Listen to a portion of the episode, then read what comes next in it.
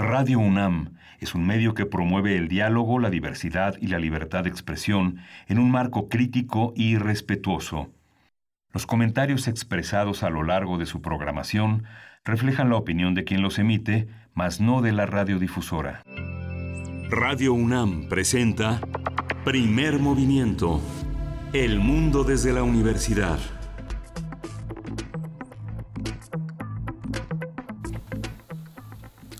Hola, buenos días. Hoy es jueves 30 de abril y es el Día Internacional de los Niños. Es el Día del Niño en México y pues felicitamos a todos los niños que están aquí en la Ciudad de México y en todo el país que nos escuchan a través de la red de, las, de la red en Susana Distancia transmitiendo desde nuestro domicilio. Berenice Camacho, buenos días. Hola, ¿cómo estás? Miguel Ángel Quemain, muy buenos días. Así es, aquí estamos pues felicitando a todas las niñas, a todos los niños que nos escuchan, los que no también eh, si tienen por ahí a sus papás que les puedan pasar el recado, pues perfecto, les mandamos un abrazo fuerte eh, con sana distancia, pues así nos llega el 30 de abril, el fin de mes, esta celebración y también el día del jazz. Hoy es el día del jazz, así es que estaremos hablando todo durante toda la emisión del día de hoy hasta las 10 de la mañana, pues distintas sugerencias de la producción que, que son bastante variadas, eh, tanto algunas muy recientes, otras un poquito más clásicas de eh, pues del jazz. Así es que lo vamos a, celebrar aquí también. Y pues bienvenidos también a quienes nos escuchan en la radio Universidad en Chihuahua en el 105.3, el 106.9 y el 105.7.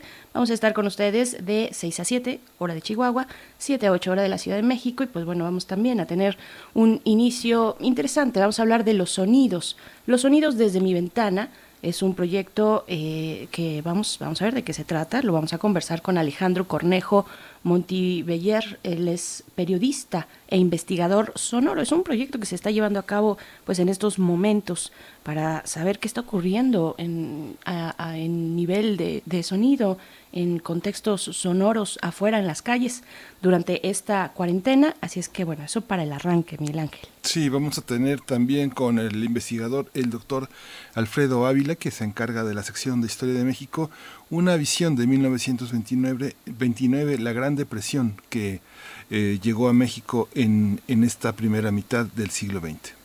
Y bueno, para nuestra segunda hora en la Nota Nacional vamos a conversar con Cuauhtémoc Medina, curador en jefe del Museo Universitario de Arte Contemporáneo e investigador del Instituto de Investigaciones Estéticas de la UNAM acerca de la desaparición del FONCA. Nada más y nada menos, bueno, un tema muy eh, polémico. Vamos a conversar con él y saber su balance sobre esto. Sí, vamos a tener en la nota internacional Yemen y la proclamación de autogobierno de separatistas en el sur del país. Es un tema que vamos a conversar con el doctor Francisco Daniel Abundis Mejía. Él es especialista en Palestina y Medio Oriente. Y hoy la poesía necesaria es poesía necesaria sorpresa. Así es que se los vamos a dejar en suspenso porque ni Miguel Ángel ni yo la vamos eh, a compartir. Ya, ya verán, ya verán a quién le toca. Mm, sí, y hoy es mesa de mesa del día, la mesa del día está dedicada a los mundos posibles. El tema son los ríos profundos y el cielo de la historia. Destellos de historia pues, a contrapelo es una conversación que sostendremos con Alberto Betancourt, quien es historiador y profesor de la Facultad de Filosofía y Letras de la UNAM. Así es, como todos los jueves, perdón por la interrupción, Miguel Ángel, pero ahí, ahí la vamos llevando, discúlpame.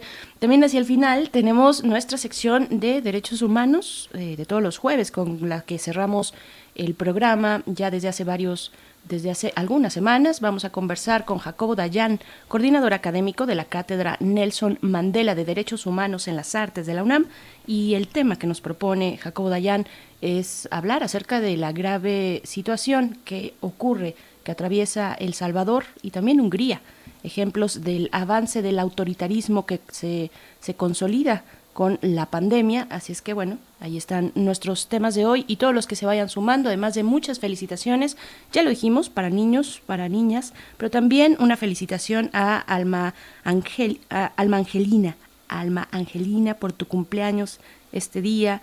Este mensaje te lo manda muy amoroso tu esposo. Jaime Silva Rodríguez. Así es que ahí está entregado este mensaje que se va hasta Chihuahua. Y pues bueno, vamos a ir eh, Miguel Ángel, con la información, la, el corte que hacemos cotidiano sobre la información nacional, internacional y de la UNAM respecto a la COVID-19. COVID-19. Ante la pandemia, Sigamos informados. Radio UNAM. Esteban Moctezuma, secretario de Educación Pública, afirmó que el programa Aprende en Casa alcanzó una cobertura del 94% de los estudiantes de educación básica y media superior en el país. Al participar en la cuarta reunión virtual con países miembros de la UNESCO, el funcionario detalló que más de 1.140 programas de contenidos han sido transmitidos a través de esta iniciativa. En Guerrero, el gobierno estatal anunció la preliberación de 56 personas privadas de la libertad como una medida para contener los contagios en los centros penitenciarios de la entidad. Las autoridades aclararon que solamente obtendrán este beneficio aquellas personas que estén y que están a meses o semanas de cumplir la totalidad de su condena y quienes tengan problemas de salud que se puedan complicar con el nuevo coronavirus. Así es, el Instituto Mexicano del Seguro Social, por su parte, anunció que adelantará el pago correspondiente a mayo para los 3.8 millones de pensionados. El objetivo es que puedan disponer de sus recursos desde este jueves, desde el día de hoy, es decir, pero pidió evitar aglomeraciones en bancos y cajeros. Pues vamos a ver cómo resulta. Sí. El Instituto Nacional de Estadística y Geografía extendió hasta el 31 de mayo el plazo para quienes no han participado en el Censo de Población y Vivienda de 2020. Lo pueden hacer a través de Internet o vía telefónica. El censo se puede contestar en la página censo2020.mx eh, slash o diagonal, cénsate tú mismo y o llamando al teléfono 800-111-4634. Es importante recordar que el INEGI canceló todas sus encuestas presenciales ante la emergencia sanitaria por el nuevo coronavirus SARS-CoV-2. Sí, de acuerdo con el reporte técnico de la COVID-19 ofrecido ayer por la Secretaría de Salud, el número de decesos aumentaron a 1.732 lamentables decesos. Los casos confirmados se incrementaron en 17.700 99 y los sospechosos aumentaron a 13.263. En la información internacional, el Comité de Emergencia de la Organización Mundial de la Salud se reúne este jueves para analizar la evolución de la pandemia de la COVID-19 a tres meses de la declaración de emergencia sanitaria internacional. Tedros Adhanom, director de la OMS, dijo que las acciones implementadas desde enero por el organismo tienen que este, presentarse en una evaluación general la pandemia, la pandemia de la COVID-19 ha provocado 224.402 muertes en todo el mundo, de acuerdo con un balance de la agencia AFC, basado en cifras oficiales. disculpen, desde el comienzo de la pandemia, 3.141.250 personas en 193 países se han contagiado con el nuevo coronavirus de que SARS-CoV-2 de esa cifra, al menos 889.200 personas se han recuperado. En Bolivia, las autoridades ampliaron hasta el 10 de mayo la cuarentena por la pandemia del coronavirus. Se prevé que a partir de esa fecha las restricciones sean relajadas de forma gradual, aunque se mantiene el cierre de fronteras y del espacio aéreo hasta el 31 de mayo. En República Dominicana, el Senado aprobó la extensión por 17 días más del estado de emergencia nacional por, por COVID-19, decretado el 19 de marzo pasado por el presidente Danilo Medina. Entre las medidas que se aplican con, eh, con el estado de emergencia se encuentra un toque de queda desde las 5 de la tarde y hasta las 6 de la mañana. En ese país del Caribe han sido confirmadas 6.654 personas, eh, casos confirmados, y 293 personas fallecidas. En Finlandia, Finlandia anunció la reapertura de forma gradual a partir del 14 de mayo de escuelas de educación básica, tras casi dos meses del cierre de los centros escolares para contener la pandemia de la COVID-19. Sana Marín, primera ministra, las escuelas dice que las escuelas deberán seguir las recomendaciones de las autoridades sanitarias para mantener separados a los distintos grupos escolares. En Suiza, el gobierno anunció la apertura de restaurantes a partir del 11 de mayo y agilizará la flexibilización de las restricciones impuestas contra la pandemia de la COVID-19. La presidenta Simonetta Samouruga dijo que las personas deben aprender a vivir con el virus, ya que se necesita cierto tiempo para una vacuna. En Polonia, el gobierno anunció la reapertura a partir de la próxima semana de guarderías, hoteles y centros comerciales. El objetivo, según explicó el primer ministro Mateusz Morawiecki, es relanzar la economía paralizada por la pandemia del nuevo coronavirus. Y en Japón, el primer ministro Shinzo Abe consideró que la pandemia no se ha contenido a mediados no se ha contenido a mediados de, del 2021 será muy difícil organizar los Juegos Olímpicos de Tokio si esto no ocurre, que originalmente estaban previstos para celebrarse entre julio y agosto de este año. En el caso de la UNAM, ante la pandemia de la COVID-19, la Escuela de Enfermería y Obstetricia emitió un protocolo que establece en qué momento y cómo usar el uniforme del personal médico en el hospital. Rosa Amarilis Zarate Grajales, directora de la Escuela Nacional de Enfermería y Obstetricia, dijo que esta acción es para evitar el pánico que tiene la sociedad y cree que simplemente por portar el uniforme o ser médico o enfermera son transmisores del virus. Recordó que la UNAM ha reconocido la labor de los profesionales de la salud en esta emergencia y ha sido la primera institución en demandar respeto y protección a estos trabajadores. Rosa Amarilis Zárate Grajales también comentó que a nivel mundial hay más de 9 millones de enfermeras y enfermeros y en México más de 305 mil.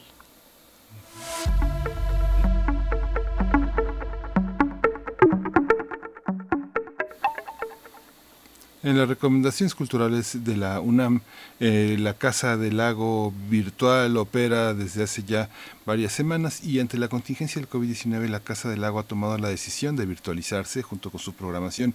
Este 30 de abril recomendamos un ciclo de cine, cine en casa, un ciclo LGBT plus que este recorrido es una forma de visibilidad para la comunidad. Se trata de erradicar la discriminación y promueve la valorización de los derechos humanos y la convivencia de las múltiples expresiones de la sexualidad humana. La función estará disponible a través de la sala Lumière virtual de las 20 a las 22.30 horas. Hay que llegar a través de la dirección electrónica que se llama casadelago.unam.mx en casa Ahí puede, llegar. Normalmente llega usted a la Casa del Lago a través de sus ligas eh, habituales, casa del lago con doble L, punto UNAM, punto MX, y buscar este nuevo evento LGBT. Así es, y bueno, también hay cursos en línea eh, a través de Coursera, Coursera, así eh, se escribe, la UNAM pone a disposición de todo el público una amplia variedad de cursos en línea. Hoy recomendamos Nuevos Modelos de Negocios en el siglo XXI, impartido por Diego Cárdenas. Este curso está dirigido a toda persona que quiera adquirir las bases fundamentales para comprender los alcances sociales, económicos y medioambientales de responsabilidad social. Así es que este curso pretende asesorar negocios y organizaciones propias de la construcción de ideas con base en el progreso social. Así es que esto lo pueden encontrar en coursera.org y ahí encontrar en, en la sección de cursos aquella que nos lleve a modelos negocios. Pero todo esto, no se preocupen, va a estar también disponible en nuestras redes sociales, arroba P Movimiento en Twitter, Primer Movimiento UNAM en Facebook. Les recordamos que ahí también nos pueden escribir y nos va a dar mucho gusto, mucho gusto poder leerles y recibir sus comentarios. Y vamos a irnos con música, Miguel Ángel. Vamos a ir con música y bajo la gira de Thelonious Monk, que pensaba que el piano no tiene notas equivocadas, vamos a escuchar de este eh, John Coltrane y Thelonious Monk Septet, este Well You Need It.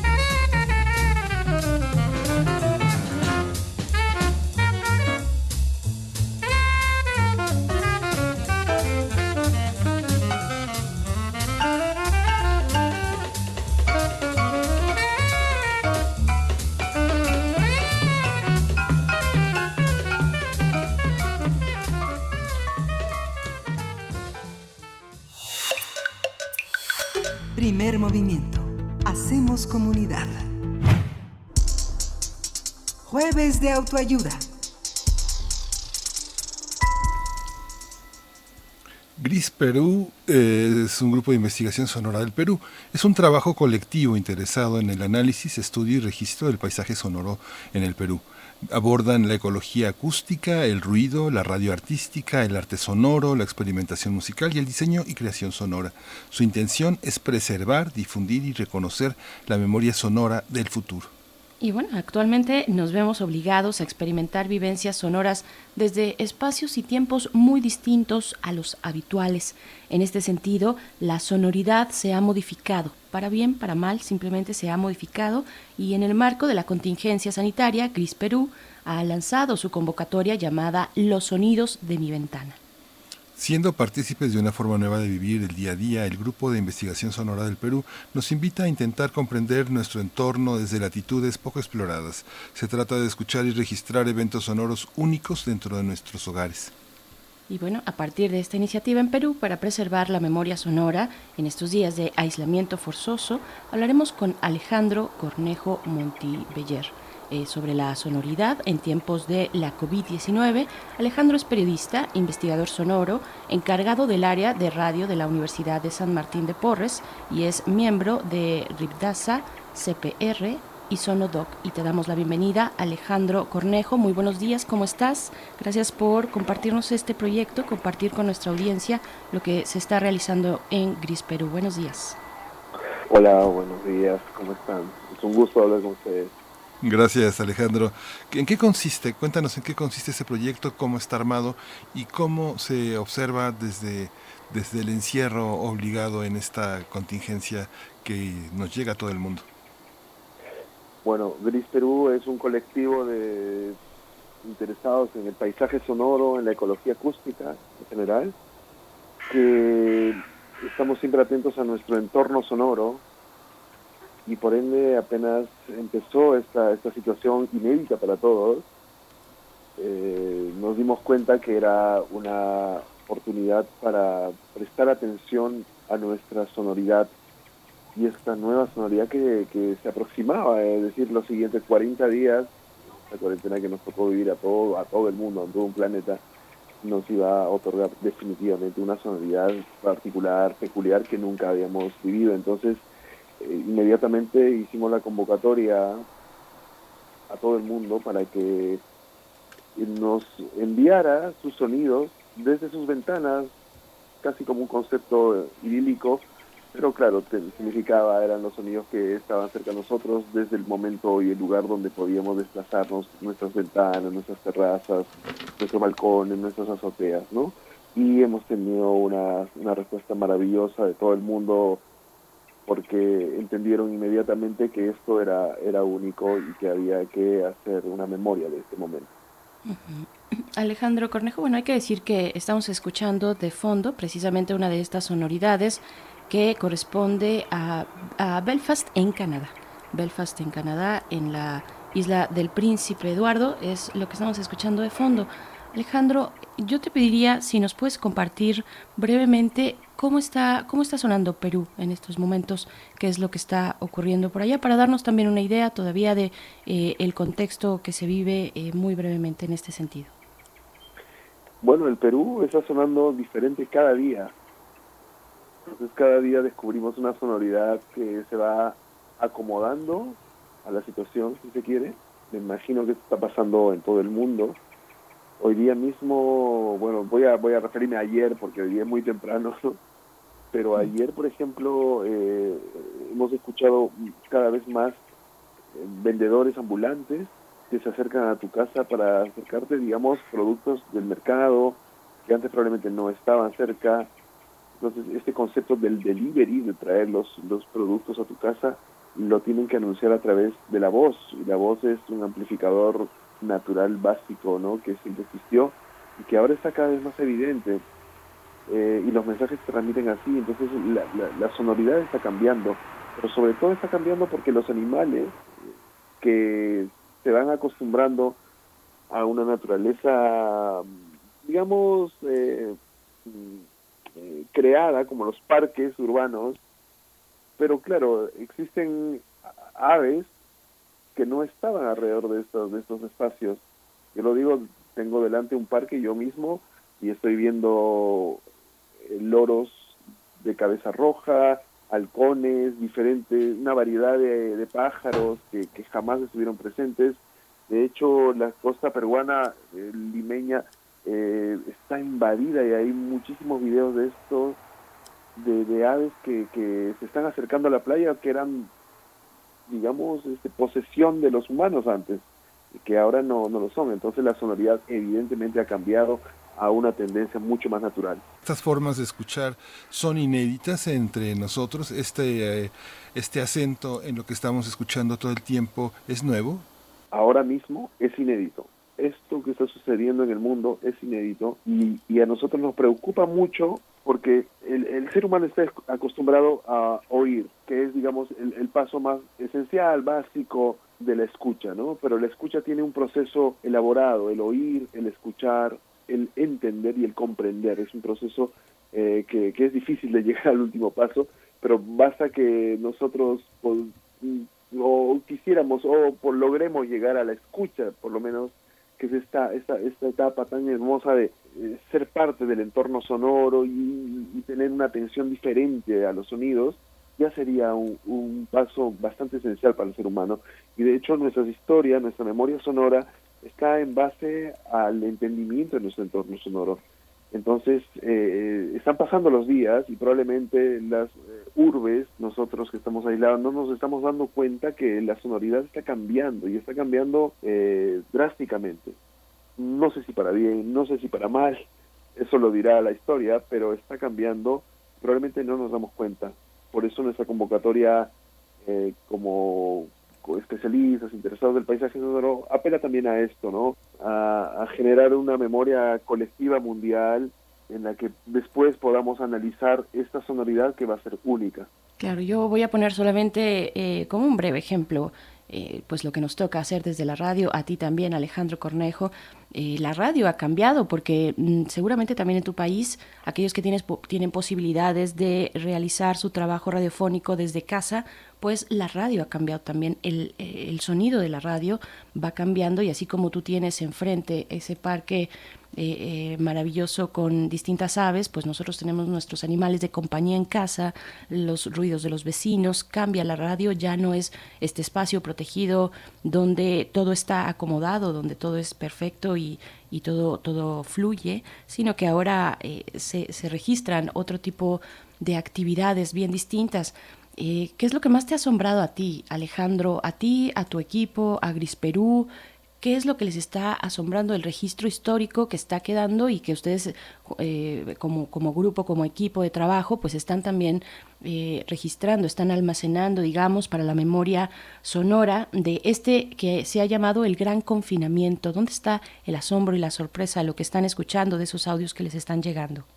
Creo que es la, eh, no sé si cabe el término, pero es la humanidad de, de todo en general probablemente antes eh, las, las, las ciudades, eh, al, proponer una, el sonido desde la ventana, estábamos proponiendo que son sonidos desde la urbe, ¿no? Es porque hemos hecho registros concretamente en la naturaleza, pero este, este registro es puntualmente de una, de una ciudad que está cambiando. Entonces, lo que nos llama la atención muchísimo es, es, esto, es la humanidad, la, de alguna forma la la conciencia, la interpretación misma del, paisaje que, nos rodea y que los sonidos que se están generando cotidianamente pueden generar en nosotros además un cambio fundamental.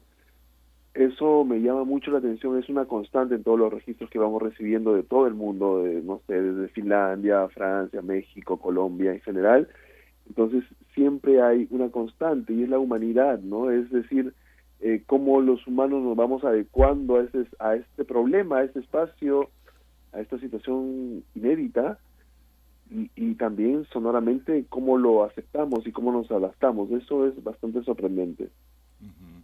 Vamos, vamos a escuchar un audio, una, vamos a hacer una pausa para ir a Francia con una grabación de Mathieu Avignon y bueno, aplausos en Fresnes, en Francia. Vamos pues.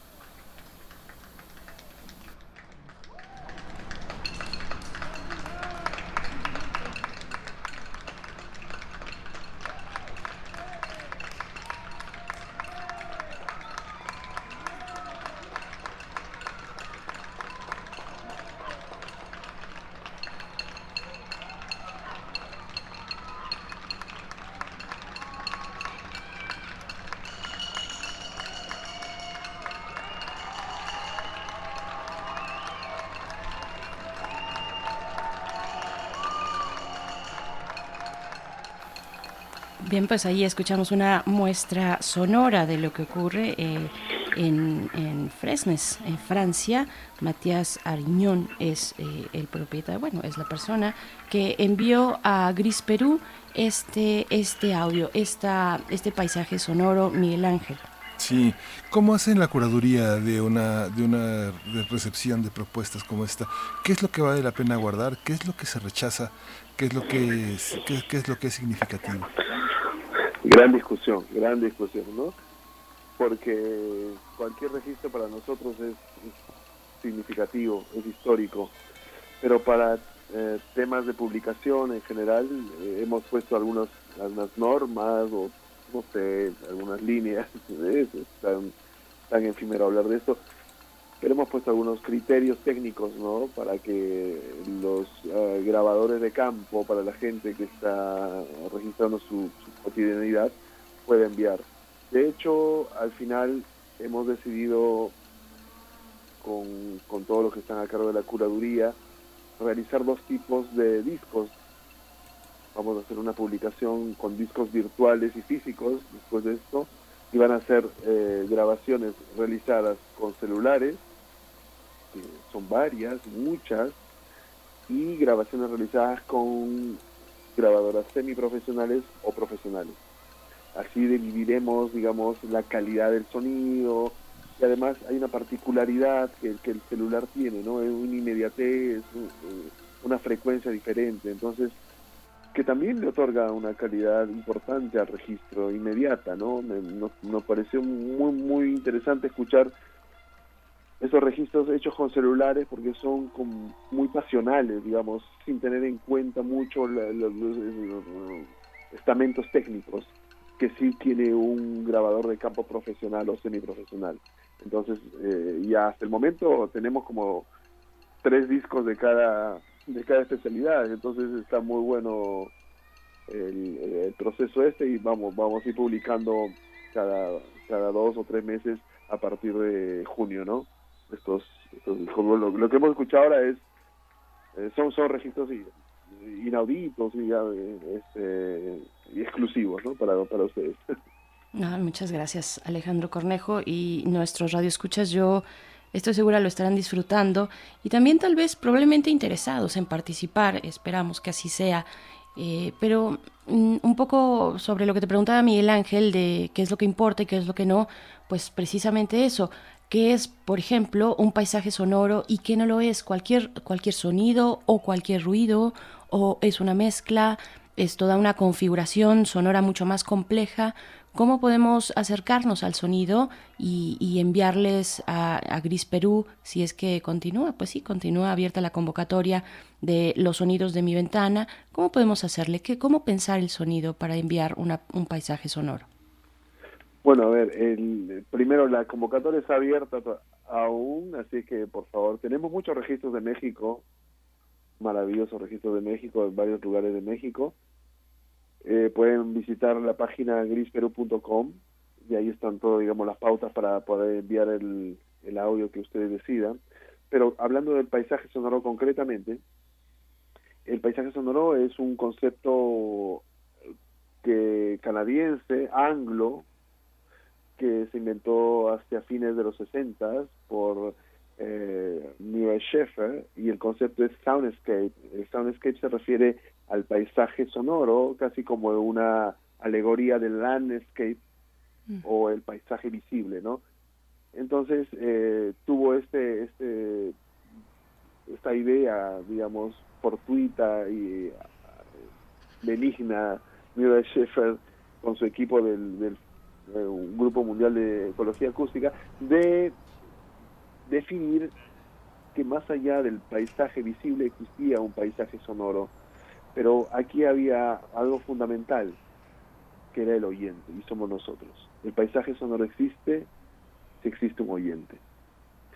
Eh, por ende, son los sonidos que nos rodean, los sonidos que podemos escuchar en cualquier momento, y siempre estaremos en el centro de la sonoridad. Es decir, los sonidos están alrededor nuestro en 360 y nosotros somos los compositores cotidianos que podríamos alterar este paisaje sonoro para bien o para mal. ¿Con qué dispositivos grabar eh, el sonido que nos rodea, Alejandro? ¿Cuál es, para en tu recomendación, cuáles son los dispositivos? El celular, eh, que hay muchas grabadoras de mano muy pequeñas que tienen una enorme fidelidad cómo andar armado. Hay gente que está como, siempre tiene una herramienta, siempre tiene una, una, cámara para registrar. En la fotografía aparecen cosas que eh, aparentemente no registramos en un primer momento. Nos damos cuenta de que el azar o la casualidad nos han llevado a obtener una imagen cargada de imágenes. En el sonido pasa lo mismo. ¿Con qué registrar nuestra cotidianidad? Es importante, esto ha, sido ha ido evolucionando. A ver, antes registrar era como un estado y un estadio muy exclusivo, ¿no? Para los que tenían los mejores micrófonos o las mejores grabadoras. Pero poco a poco, menos mal, esto se fue estandarizando, democratizando. Existen celulares hoy día que pueden eh, captar muy buen sonido de un entorno. Por eso hemos diferenciado, por ejemplo, el registro de los paisajes sonoros con celulares y con grabadoras hay grabadoras de todo tipo, desde, no sé, desde 40 dólares hasta 2 mil dólares, grabadoras que, o más quizá, que pueden este, grabar de una forma específica un paisaje sonoro, pero a ese punto sí, la, la idea es registrar y hacer una memoria de un momento específico. Les voy a poner un ejemplo concreto y quiero que se pregunten ustedes también en México, todos tenemos antepasados. Y háganse esa pregunta. ¿Tenemos registro de la voz de nuestros antepasados? De nuestros abuelos, de nuestra madre, de nuestros padres. Ahí valoramos la calidad o el mensaje mismo que podían habernos dicho ellos. Y si no lo tenemos y se fueron, nos preguntamos, ¿por qué no lo registramos? ¿Por qué no tenemos cada familia una fonoteca personalizada? Así como tenemos un archivo de fotos. Ustedes saben que escuchar la voz de nuestros ancianos, por ejemplo, puede ser mucho más profundo que ver una fotografía. De hecho lo es. Entonces hay que cambiar un poco el, el concepto de la memoria, porque la memoria no solamente es visible, probablemente es mucho más sensible y esa sensibilidad está más presente en la audición. Por supuesto. Alejandro Cornejo, eh, fíjate, bueno, aquí en México, no sé si tú eh, eh, sepas de la existencia de la Fonoteca Nacional. Tenemos una Fonoteca Nacional y, una participación semanal en este programa con el director de esa fonoteca que pues nos trae siempre distintas sonoridades, muy, muy antiguas, algunas muy, muy primigenias, digamos. Y yo quiero preguntarte si esto ocurre también en Perú, si en Perú tienen un registro sonoro nacional donde, donde podemos eh, tal vez acercarnos de manera virtual para escuchar las sonoridades de Perú, además de asistir a esta convocatoria que lanza Gris Perú y que nos comentes cuál es la página electrónica, cómo nos podemos acercar con ustedes. Por lo último voy a empezar grisperú.com es nuestra página. Tenemos algunos proyectos que hemos realizado, por ende tenemos algunos archivos que hemos eh, subido ahí, pero además eh, tenemos algunos mapas en los que participamos, mapas sonoros como eh, apori.org, que es un mapa mundial de la sonoridad, y por supuesto que conozco el trabajo de la fonoteca desde su inicio, he estado muchísimas veces en México, México es probablemente mi segundo país o mi segunda patria. Eh, conozco muchísimo el trabajo que han realizado, el material que tiene la Fonoteca es maravilloso y ha sido un ejemplo para toda Latinoamérica en, relación a la, al, acervo y a la memoria sonora. En Perú lamentablemente no tenemos una institución aún, eh, se está construyendo independientemente, pero mientras tanto aprovechamos las, las herramientas tecnológicas, digitales que tenemos para, eh, por ejemplo, hacer ese tipo de convocatorias y hacer una fotografía sonora del momento, ¿no? Muy bien, pues Alejandro Cornejo Montiveller, te, te agradecemos mucho, te estaremos, bueno, participando, de verdad que emociona poder asistir a esta convocatoria que lanzan desde Gris Perú, ahí están las indicaciones, esta convocatoria que se llama Los sonidos de mi ventana, ahora que pues solamente aquellos afortunados que podemos permanecer en casa, pues así es como nos comunicamos o como tenemos las noticias sonoras del mundo a través de nuestras ventanas, asomándonos un poco y pues te mandamos un abrazo Alejandro Cornejo y a todo el equipo de Gris Perú. Hasta pronto. A ustedes muchas gracias por la convocatoria, por el interés. Queremos escuchar los sonidos de México. Este es un momento, va a ser inolvidable para la historia del mundo y por ende tenemos que generar un archivo y una memoria de este momento. Sin duda, sin duda. Y ahí estaremos también eh, atentos, expectantes desde el oído. Alejandro Cornejo Montiveller, muchas gracias. Hasta pronto. Bien, pues vamos a ir con música, Miguel Ángel. Esto es de un grande, me parece, o que empieza a ser muy grande, Kamasi Washington. Si no la han escuchado, pues a ver, vamos a ver qué les parece. Si les gusta, pues pueden eh, ahondar un poco más en su música. Lo que vamos a escuchar es Misunderstanding.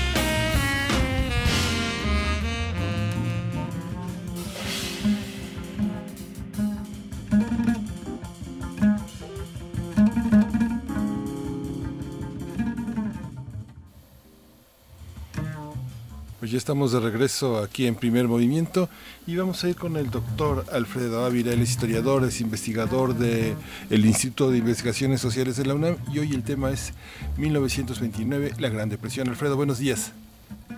Todavía no nos acompaña Alfredo, todavía no nos acompaña Alfredo, en unos momentitos más. La producción a cargo en esta mañana de Uriel Gámez y también acompañado en los controles por Arturo González, pues están ahí intentando intentando comunicar, pero Miguel Ángel, si te parece, pues también podemos saludar a quienes nos están escribiendo después de esta nota, bueno, de este arranque sonoro que tuvimos hace unos momentos eh, y donde, bueno, pues finalmente me parece que la idea es transportarnos un poco a, lo que está ocurriendo afuera en las calles, ya que estamos en este gran confinamiento. Me parece que es una, un ángulo muy, muy sensible y a veces imperceptible eh, de, a nivel consciente, pero que finalmente está ahí, que está afuera, que está eh, golpeando nuestra ventana, esto que nos comentaba Alejandro Cornejo, de que ahora, por ejemplo, en Lima se están acercando a los domicilios, a las casas, pues los vendedores ambulantes que antes permanecían tal vez en un mercado, para nuestro caso en un tianguis, eh, en fin, todo lo que está ocurriendo a nivel sonoro durante este gran confinamiento me parece que es algo para echar a volar la, imaginación, también para crear eso, eh, escenarios eh, imaginarios sobre lo que puede estar ocurriendo allá afuera, aquellos que no eh, pues que tenemos la posibilidad de no salir, pues es a través del sonido también que podemos recuperar una buena parte y tener una memoria, una memoria de lo que está ocurriendo afuera, Miguel Ángel. Sí, justamente es un aspecto muy importante. Muchos amigos, fíjate que amigos sensibles, amigos poetas que este, suelen como eh, deambular, eh, vagabundear eh, alrededor de ideas a solas, en parques. Me han comentado y me han enviado, puede, puede parecer raro que te, que te envíen, me pareció raro que me enviaran un archivo sonoro de cómo sonaba su casa y, y noto también cómo muchas personas eh, este, reparan y comparten con otras los nuevos sonidos que encuentran en la calle. Es algo asombroso. Yo también lo noto. No, no he tenido la sensibilidad como para decirle a alguien, oye, ya escuchaste, pero, pero lo noto. Y me sorprendo cuando este, encuentro esa correspondencia en los demás. A veces piensa uno que el oído propio es único y uno percibe cosas únicas, pero no, estamos en un, en un colectivo muy sensible, muy armónico que, que escucha más de lo que nosotros aparentamos escuchar, ¿no? Por supuesto, y fíjate que acá, pues ya en nuestras redes sociales, en Twitter, en Facebook, nos, nos comentan al respecto y qué bueno que así sea, que, que nos digan pues qué les parece este ángulo del gran confinamiento, el ángulo sonoro. Flechador del Sol nos dice, por ejemplo, me gusta más la radio natura, la que escucho con sonidos ambientales. El sonido perfecto es el sonido real y no el de, el de la cabina cerrada. Buen día, buen día, gracias Flechador del Sol. Está por aquí también eh, arquitecto Mondragón 70, los estoy escuchando en este momento, nos transporta a lo exterior e interior al mismo tiempo a través de sus experiencias sonoras. Está R. Guillermo por aquí también, Abel Arevalo, que nos pide eh, música para el día de mañana, porque el día de mañana, viernes, pues llega el momento de hacer las complacencias musicales. Ya les hemos estado invitando también a que nos envíen sus notas de voz, porque nos interesa, nos interesa escucharles. Esto que nos comentaba eh, Alejandro Cornejo sobre la memoria de nuestros antepasados, pues de las personas en nuestra familia que ya no están, si tenemos ese registro o no. Y yo creo que algunos sí nos hizo vibrar eh, esa imagen, esa imagen de no tener eh, en, nuestro archivo familiar pues las voces también, no solamente las imágenes, el video, sino simplemente las voces que nos pueden transportar a momentos muy íntimos. También está por acá Alfonso de Alba Arcos, dice que a partir de las 9 él puede registrar los sonidos de marros para demolición a mano de las cortadoras de loseta cerámica para cambiar el piso de su baño, pues bueno, eh, ahí están, ahí está pues todos estos comentarios y los que se vayan sumando, de nuevo la invitación para que el día de mañana, mm. viernes, eh, nos envíen, bueno, desde ahora nos envíen sus complacencias musicales, ya sea a través de nuestras redes sociales o de nuestro correo electrónico, primer movimiento UNAM, en el que nos puedan enviar una nota de voz una nota de voz con su petición musical que acompañe con un pequeño mensaje de 10 a 15 segundos. Así es que la invitación está hecha, Miguel Ángel. Son las 7 con 54 minutos. Y pues, ¿con qué nos vamos a ir? Todavía no, podemos. Ya está, ya está, Alfredo Ávila en la línea. Buenos días, Alfredo, ¿cómo estás? Hola, buenos días. Tenemos en 1929 como el tema de la Gran Depresión, una gran crisis semejante en el siglo XX a lo que vivimos y a lo que vamos a vivir. Pues sí, sí, sí. Mira, yo, yo creo que eh, hoy apenas haré una, una introducción de la, de la Gran Depresión y dentro de 15 días continuaré continuaré con, con ella. Eh, como sabemos, la, la Gran Depresión es una crisis global y en eso se asemeja mucho a lo que empezamos a vivir ya en, México y en el mundo en este momento. Eh, todas las todas las eh, este, predicciones están pensando que para 2020 tendremos una recesión tremenda que será alrededor de unos 6 o 7 puntos en promedio. Es decir, China, que había estado creciendo, no va a tener eh, recesión, pero va a bajar unos seis puntos su, su crecimiento, lo cual es, es tremendo para esa economía. Pero, y, lo mismo va a pasar para otras para otras economías y el referente más eh, eh, tradicional en el que todos pensamos es precisamente el de la depresión de 1929, 1930, que en realidad hay que tener cuidado con, con el tema del, del, de la fecha, porque la parte más fuerte de la, de la depresión no sería en Estados Unidos, sino hasta 1931 en realidad. Y algo semejante sucedía en, en México. De hecho, ya desde 1927 eh, se empezaron a mostrar los primeros, los primeros impactos de la, de la crisis y, eh, y esta se prolongaría pues por lo menos hasta 1934, 1935 para el caso para el caso mexicano. Y eh, lo que podemos encontrar son algunas de las eh, eh, algunos fenómenos que ya estamos viendo en este en este momento.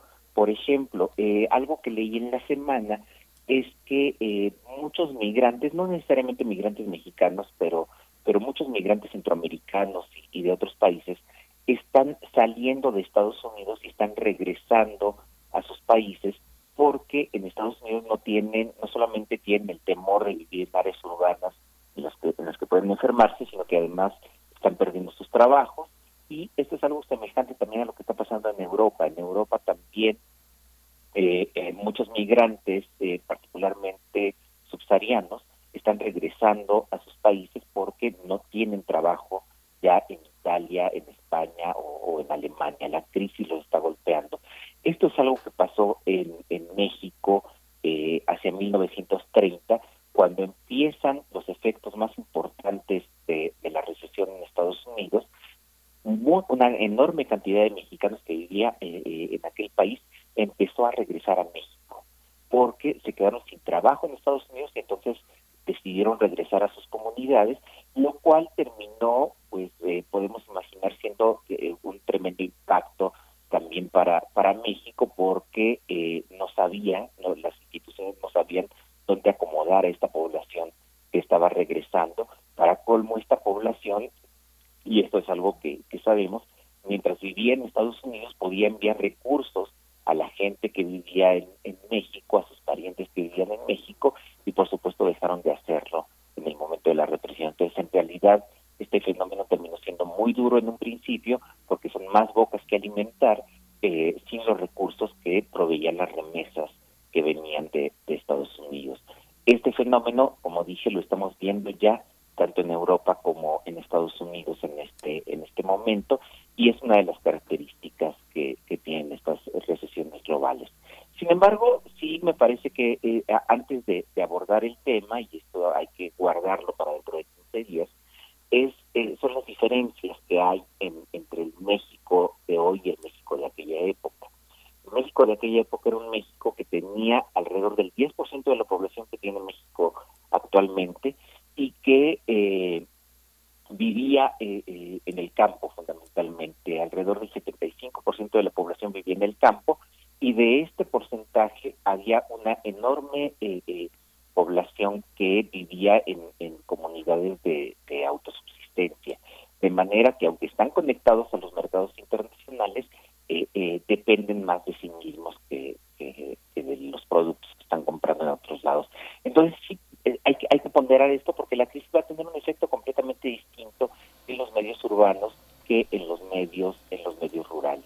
Pero lo que más me interesa resaltar, y, de eso tendremos que hablar eh, después, son de las medidas que pusieron los gobiernos, no solo el mexicano, para enfrentar la crisis. Y aquí eh, lo que me interesa adelantar es la gran diferencia que había entre ministros como Luis Montes de Oca y, y, y, y Alberto J. Pani y los ministros que vendrían que vendrían después y la manera como se enfrentaron a la, a la sí pues eh, querido Alfredo Ávila pues te, te, saludamos ojalá que podamos continuar más adelante con esta eh, pues con este reflejo que no, histórico que nos estás mostrando sobre la respuesta de nuestro país ante la gran depresión.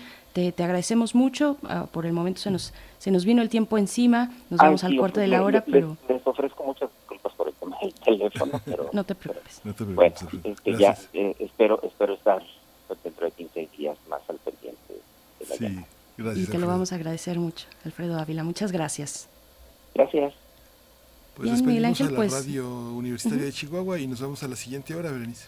Así es, nos despedimos de ustedes, Radio Universidad de Chihuahua. Nos encontramos el día de mañana. Vamos al corte de la hora y volvemos a primer movimiento. Son las 8 con 1. Síguenos en redes sociales. Encuéntranos en Facebook como Primer Movimiento y en Twitter como arroba PMovimiento. Hagamos comunidad.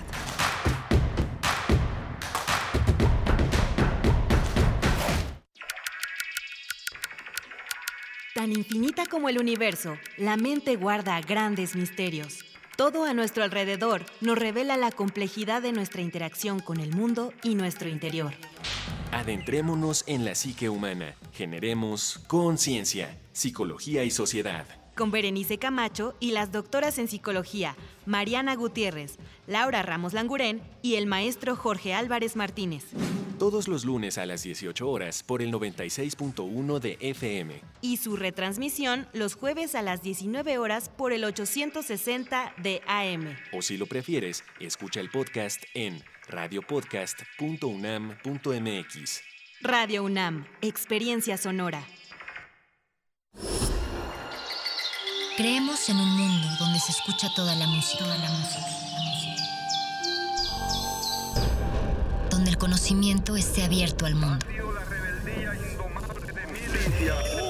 Donde se ame de todas las formas. Ese mundo es posible y vamos a pelear por él. Resistencia modulada. De lunes a viernes de las 20 a las 23 horas por el 96.1 de FM, Radio UNAM. Experiencia sonora. La cuarta transformación en México ya arrancó. Y hemos empezado pronto y bien. Como nunca antes se combate la corrupción y se mejora la educación. También trabajamos en tu seguridad y vamos por los empleos que necesitas. En PT trabaja y cumple. Afíliate al Partido del Trabajo y juntos lucharemos por un México más justo. El PT está de tu lado. Desde Venecia, pasando por Cannes, hasta los premios Oscar, el cine iberoamericano está conquistando a los públicos más exigentes. Las películas más relevantes de todos los géneros y formatos, los grandes cineastas y también los actores, están en Encuadre Iberoamericano. Una coproducción de TV UNAM y Canal 22 que conducen Fernanda Solórzano y Leonardo García Tsao. No te lo pierdas el primer viernes de cada mes a las 21 horas por la señal de TV UNAM. Síguenos también por tv.unam.mx y por nuestras redes sociales.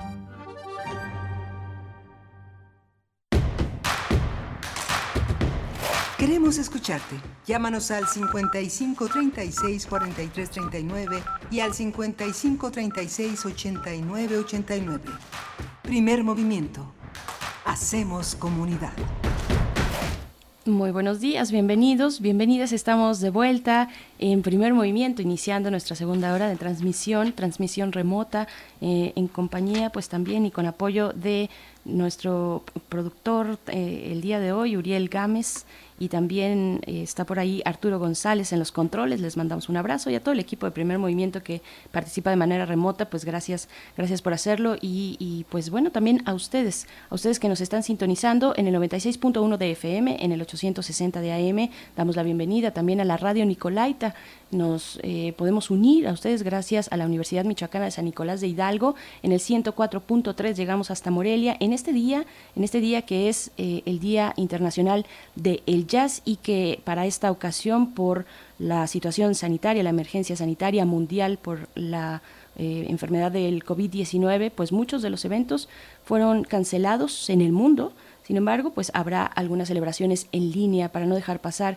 esta edición del Día Internacional del Jazz. Y saludo también a mi compañero en la conducción, Miguel Ángel Quemain, desde su casa. ¿Cómo estás, Miguel Ángel? Hola, Berenice Camacho. Buenos días, buenos días a todos nuestros radioescuchas.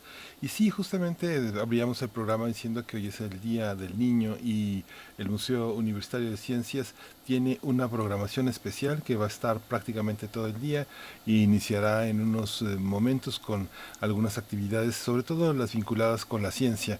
Es interesante, vamos a tener en, en, escena muchos espectáculos y muchas conferencias, muchas actividades infantiles de las que pueden participar los niños, claro, acompañados de sus padres. Es interesante explorar también esta manera de ofrecer una actividad cultural a distancia en el marco de una celebración tan importante que suele tener tantas expresiones en la escuela, eh, eh, también en actividades privadas y que ahora, bueno, la universidad pone al alcance actividades verdaderamente interesantes, Berenice.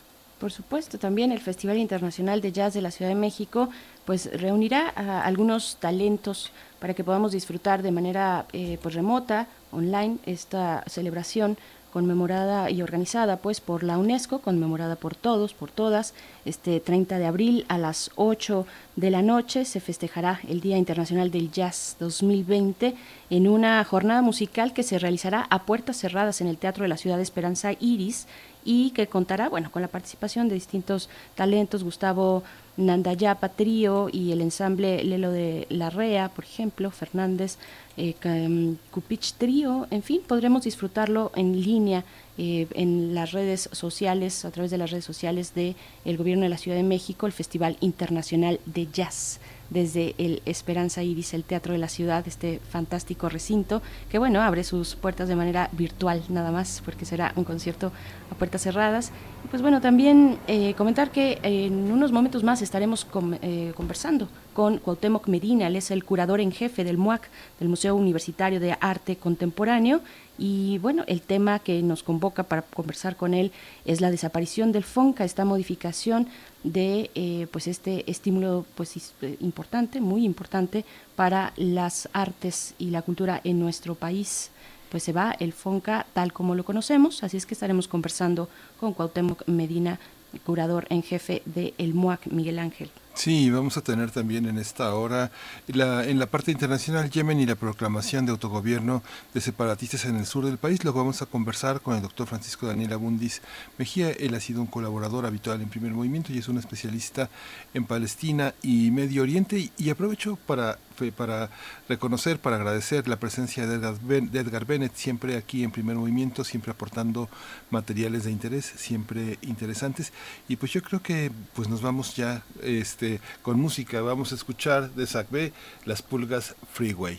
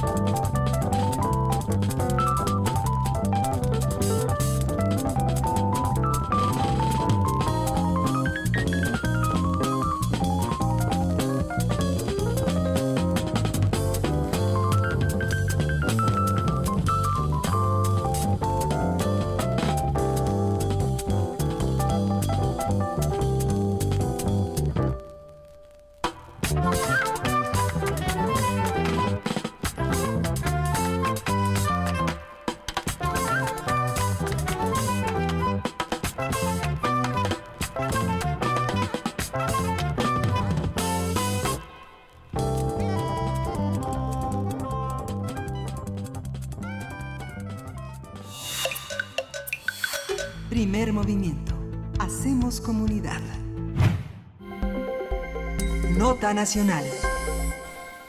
La extinción de 281 fideicomisos de distintas dependencias del gobierno federal para hacer frente a la emergencia sanitaria y económica por el COVID-19 perjudicó al sector cultural.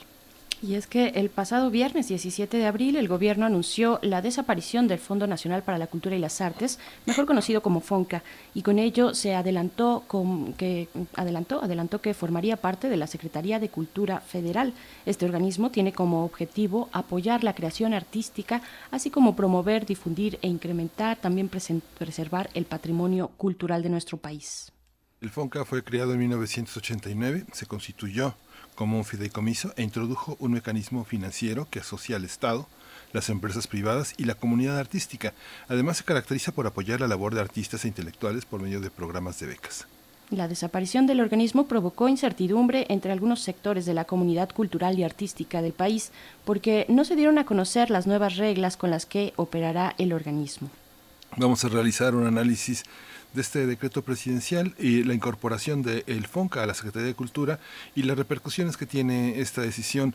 Hoy está con nosotros Cuauhtémoc Medina, usted lo conoce, él es curador del, y en jefe del MOAC, es investigador también del Instituto de Investigaciones Estéticas de la UNAM y un crítico de arte muy importante, fundamental entre nosotros. Cuauhtémoc, buenos días, qué, qué bueno que estás con nosotros. Gracias por estar aquí tan temprano. Buenos días y un gusto realmente. Al contrario, Cuauhtémoc Medina, bienvenido. Pues preguntarte primero cómo estás viendo esto de una manera amplia, panorámica tal vez, que, eh, es lo que está de fondo detrás de estas modificaciones mm, dentro de la Secretaría de Cultura que afectan, bueno, específicamente al FONCA, pero mm, compártenos por favor una reflexión más amplia para empezar.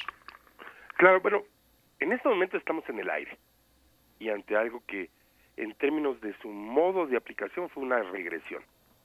En el aire porque la realidad es que en el acto absolutamente desmedido y sin cálculo de desaparecer toda la figura del fideicomiso público, que era un elemento necesario de la administración pública mexicana, lo que hizo este presidente fue también patear una pequeña bolita, que era todo el financiamiento cultural, que por supuesto, ante la intención de tomar ese sector del presupuesto y convertir lo que era una especie de ahorro para proyectos en un gasto inmediato, pues no era algo que siquiera contemplaron. Ahora, en segundo lugar, estamos ante eh, una, una verdadera regresión porque estamos viviendo una situación donde lo que tenemos es una construcción de un poder eh, presidencial absoluto, donde no hay razonamiento en los actos y donde lo que encontramos después es una serie de posiciones ideológicas que para apoyar una política personal se eh, hacen malabareos y llegan incluso al insulto.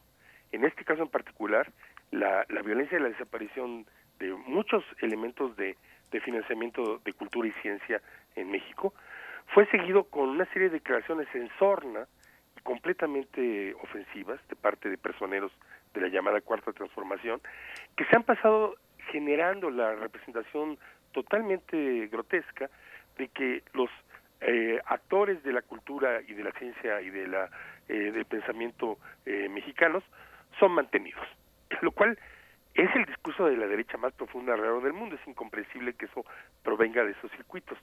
Y finalmente, que, cosa que culminó en una, en una situación donde la secretaria de la Función Pública, eh, Heréndida Sandoval, se atrevió a decirle a los artistas que se ordenarles que se calmaran, como si tuviera algún tipo de potestad sobre ese sector.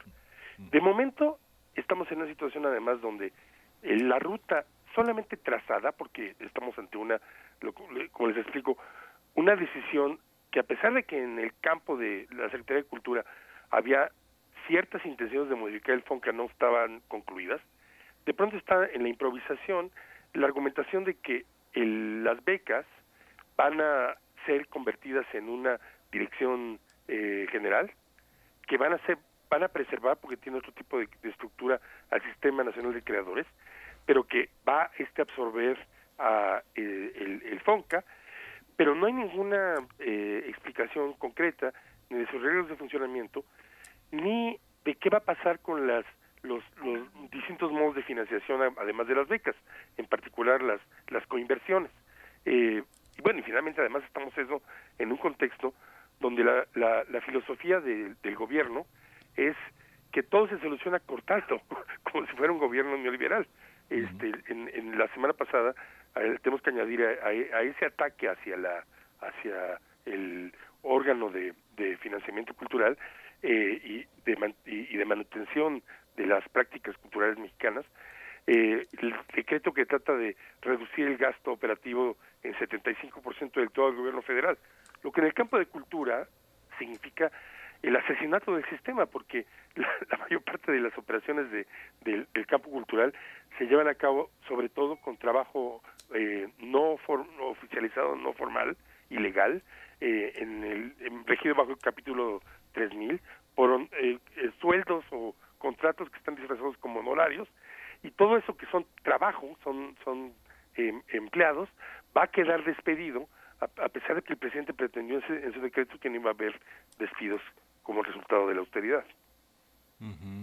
Esto que dices, Cuauhtémoc, que es, pues es muy duro, como lo dices y cómo lo expresas, pero tiene también sus antecedentes eh, importantes en el caso de esta administración en la información periodística, claro, periodística, que hizo Notimex cuando expresó que todo un conjunto de artistas eran mantenidos del FONCA en un tono francamente de alusión parasitaria, como si no hubiera una producción que avalara. Justamente en esta polémica, uno de estos... Eh, eh, de estas personas que fueron insultadas fue David Huerta, que es un poeta, pues eh, de nuestros poetas eh, vivos más importantes, no solo en México, sino en Latinoamérica, y además que fue el premio de Guadalajara junto a poetas de una gran envergadura.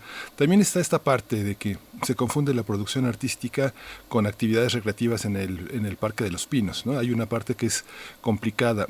Pero ¿puede sobrevivir nuestro sistema cultural, que es bastante independiente en muchos sectores, sin estos apoyos, Cuauhtémoc? El sistema cultural mexicano es un sistema muy frágil, que depende de una también muy pobre economía mixta, que está en términos de las recomendaciones de la UNESCO, probablemente en la décima parte de la inversión total recomendada. Hablo de una economía mixta que está compuesta de el gasto público en diversas eh, formas, eh, los mercados, porque en el campo cultural tan es mercado el, el mercado plutocrático de obras de arte caras como el comprar boletos para entrar a una función, como comprar un libro, y algo que es este un asunto muy problemático. Una parte de la cultura está sostenida en la más terrible precariedad, por gente que sobrevive haciendo otras cosas para luego producir culturalmente, o del antiguo sistema de vivir de, la, de la fortuna familiar, o sea, de, del sistema de financiamiento burgués. Lo que, lo que estamos enfrentando en este momento son varias eh, condiciones. La primera es que eh, esta presidencia no comprende lo que significa la autonomía de gestión y la autonomía de decisión. De manera que un elemento que está en verdadero peligro es la relativa autonomía que algunos eh, proyectos y, organismos tenían.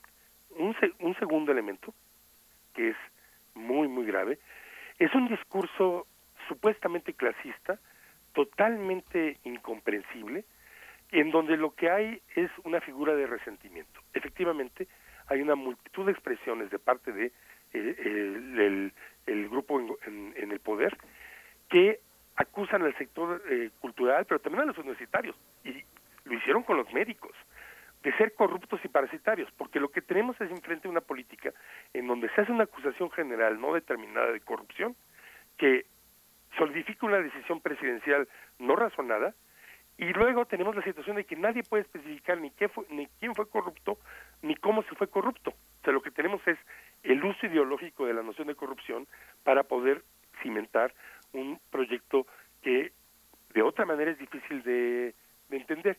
Y efectivamente además tenemos una situación en donde hay una regresión en términos de que hay una intención clarísima de sostener relaciones que yo llamo bonapartistas, como el proyecto Chapultepec, donde el presidente toma una determinación eh, dictatorial y después, además, nombra un artista oficial, que es Gabriel Orozco, y mientras que todo el sistema se está cayendo, ese proyecto es sostenido.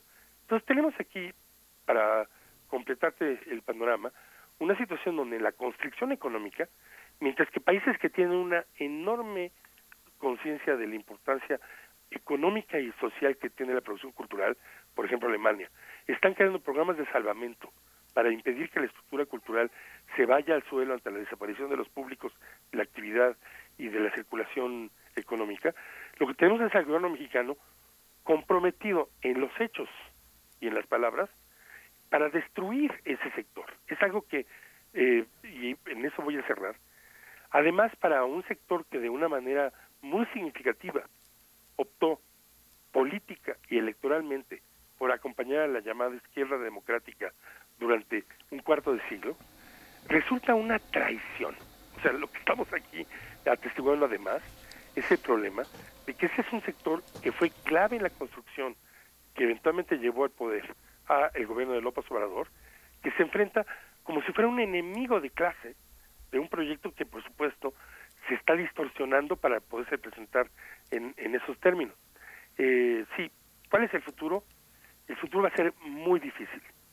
Lo que el riesgo más grande que tenemos, además de el hecho de que ese sector que ha sido muy importante en la vida eh, social de este país eh, pase a eclipsarse y a dañarse seriamente, es que acabemos con una situación donde paradójicamente este supuesto gobierno de izquierda vaya a constituir la producción cultural en un privilegio de clase, que solamente los hijos de papá sean capaces de sostener una producción cultural.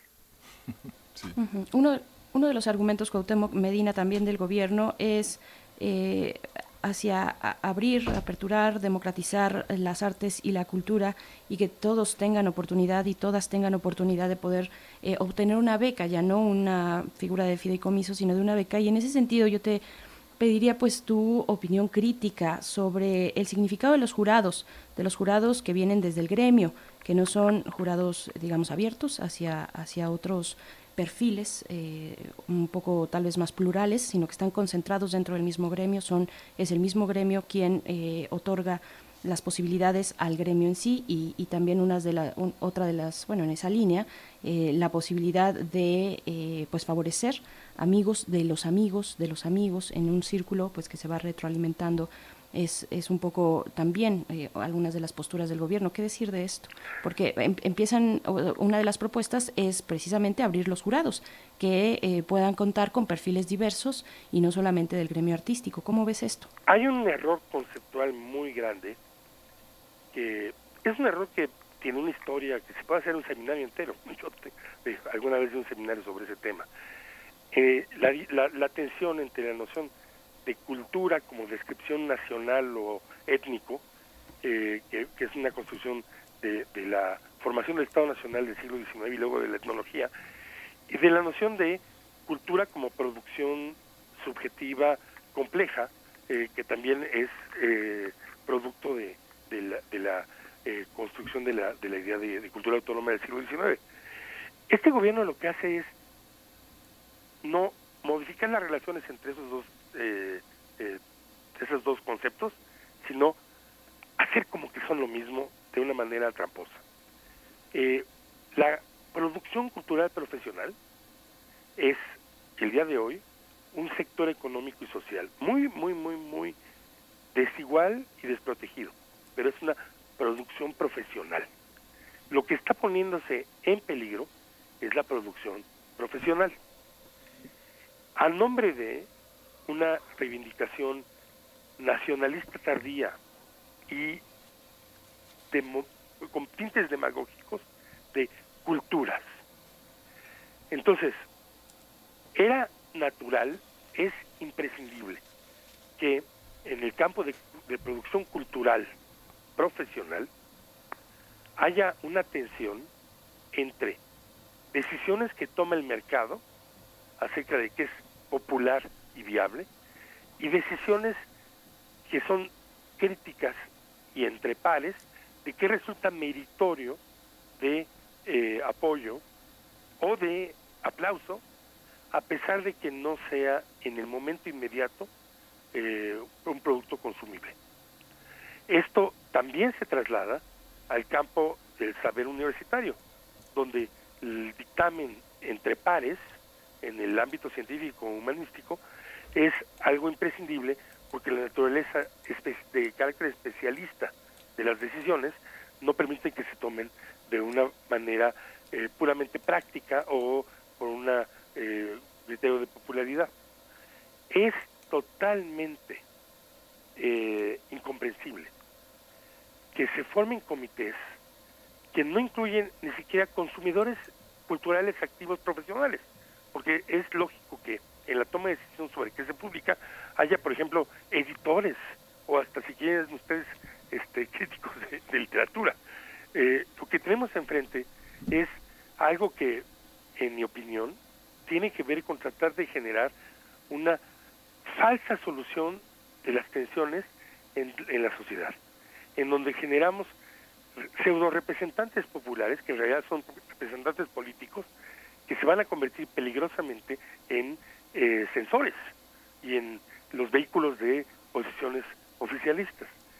Todo eso es parte de esta lógica totalmente, además de atrasada, eh, profundamente reaccionaria, de clasismo tardío en la concepción de esta izquierda. Sí, el peligro de eso es que acabemos con una práctica cultural que acabe siendo gobernada por nociones ideológicas nacionalistas o eh, de este corte eh, ideológico, en lugar de haciendo apuestas complejas y que necesariamente tienen que tener un porcentaje de falla para hacer posible una creatividad diversa, compleja y frecuentemente de cosas que uno no sabe si van a ser totalmente eh, exitosas en el largo plazo.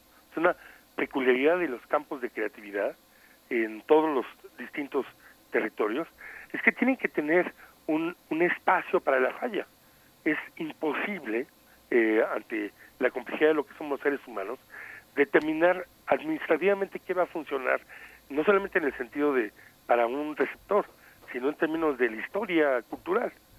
De manera que abandonar o poner en peligro la eh, exigencia de esas estructuras, lo que va a hacer es, por principio, devastar la lógica meritocrática es necesaria en el campo cultural, pero últimamente producir una cultura chata.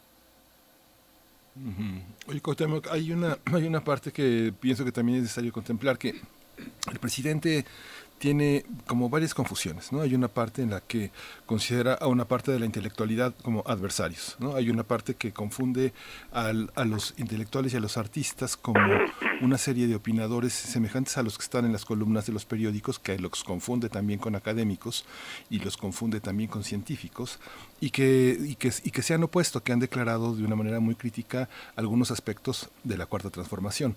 Esta parte yo creo que también, yo no sé qué pienses, pero me parece que también la identifica mucho con el salinismo. Esta foto que ha circulado y que ha sido también objeto de un documental, La muñeca tetona, en la que justamente está como protagonista, como testigo de una reunión con intelectuales que también dan origen a una visión del salinismo como una, una cooptación en la que Octavio Paz, después de la elección, este, avaló en su poder internacional, de reconocimiento internacional, la llegada de un presidente que le hizo tanto daño al, presidente y que se lo sigue haciendo de alguna manera. Esta visión y que, y, y bueno, la completo esta pregunta preguntándote también cómo se ha replicado una, una cierta estructura caciquil del medio también cultural en los estados con el FORCA. Eh, muchos proyectos semejantes al Fondo Nacional para la Cultura y las Artes se replicaron en los estados y se repartieron apoyos discrecionalmente. ¿Cómo pensar, cómo pensar todo este conjunto, Coutemuc? Yo no tengo capacidades de, de, siquiera sugerir qué está pasando con esos sistemas en los estados. Me voy a apartar de eso. En el otro lugar hay algo que yo no llamaría confusión, sino profundamente absurdo. Eh, es visible, notorio, que el sistema eh, eh, político mexicano involucró una interpelación del campo intelectual y una serie de interacciones del poder concentrado presidencial. Es una de sus características desde, ¿qué quieres que te diga? Este, 1916 con la construcción del poder constitucionalista, eh, y por un lado, esta, esta, esta interacción tiene la forma que Roger Bartra estudió increíblemente de haber creado el imaginario de lo que era el pueblo mexicano que luego produjo el tipo de régimen. Por otro de una colaboración digamos este en los en los en la en el imaginario. De otro lado también fue el que los intelectuales mexicanos sustituyeron la oposición que no existía en términos electorales. O sea una de las principales condiciones del régimen priista es que no tenía miedo de perder poder pero tenía miedo de perder la cara y los intelectuales desde desde los años 60 eh, fueron la construcción de una oposición que eventualmente se convirtió en un movimiento de oposición democrático, en, en, empezar a señalar cosas como el asesinato de Jaramillo. La, el ascenso al poder de, Salinas representó un momento de quiebre importantísimo por el fraude contra Cuauhtémoc Cárdenas de las relaciones en el entre el campo cultural profesional y el, poder ascendiente. Fue uno de los campos que el, el, régimen tuvo que, reparar. Y entonces llamó a Víctor Flores Solea este, a, a, construir una nueva relación. Y por supuesto en esa construcción de una relación, lo que hubo fue un tomo y daca, una negociación. O sea, lo que, lo que estoy tratando de sugerir es que precisamente el hecho de que la presidencia tuvo que renegociar su existencia como un poder eh, operativo, implicó tener que conceder cosas reales, como hacer posible la idea de un financiamiento de la producción cultural que los intelectuales y sobre todo los escritores habían venido reclamando efectivamente desde los años 70. O sea, había un proyecto de 77, que gente como hasta Arriola y, y, Rufo habían firmado. Eh, entonces, el que todos los análisis, análisis de esa época, yo mismo, hemos señalado la problemática de origen, además del Consejo Nacional de la Cultura, tenía varias versiones. Una de las versiones posibles era el que, y creo que a lo mejor Flores solía querer ir en esa dirección, el construir un, una estructura cultural a la inglesa, es decir, a distancia de la mano, donde el Estado diera dinero, pero no tuviera conducción de los campos culturales. Eso no es comprensible para un poder presidencial eh, bonapartista, napoleónico, soviético, mexicano, que piensa que toda la estructura estatal tiene que depender del presidente. Entonces, eh, efectivamente, la foto que, eh, que, tú, que tú señalas se ha convertido en una obsesión tonta. No tengo manera de plantearlo. Una, una, una demostración de la falta de refinamiento sociológico de las personas que la utilizan. Porque lo que no pueden haber, bueno, lo que no pueden ver ahí, en la concepción que tienen de que estar con alguien significa apoyarlo, lo cual realmente eh, habla de, de sus interacciones con las estructuras políticas son simplonas, binarias, de estoy contigo, estoy contra ti, es que una vez me lo refirió así Hugo. Salinas tenía la costumbre de estarse, estar generando estas reuniones de intelectuales. Y un día Iriart le preguntó, esto me acuerdo mucho, fue una conversación de cuando yo era un joven eh, eh, hace 20 años, le, preguntó, oiga, ¿usted para qué nos está juntando aquí? Y Salinas le dijo, mire, yo sé que en última instancia, quien va a definir qué fue mi presidencia son ustedes. O sea, lo que le dijo Salinas Iriarte es, la razón por la que estoy hablando con ustedes es para que al momento de construir la historia me tengan en consideración. Efectivamente eso uno lo puede llamar cooptación, pero es un intento de seducción. Entonces, el hecho de no poder percibir, siquiera a efectos de tener una cultura eh, con un cierto grado de, de, multiplicidad. ¿Qué es lo que hacen los intelectuales del siglo XX y qué hacen con los intelectuales del siglo XX?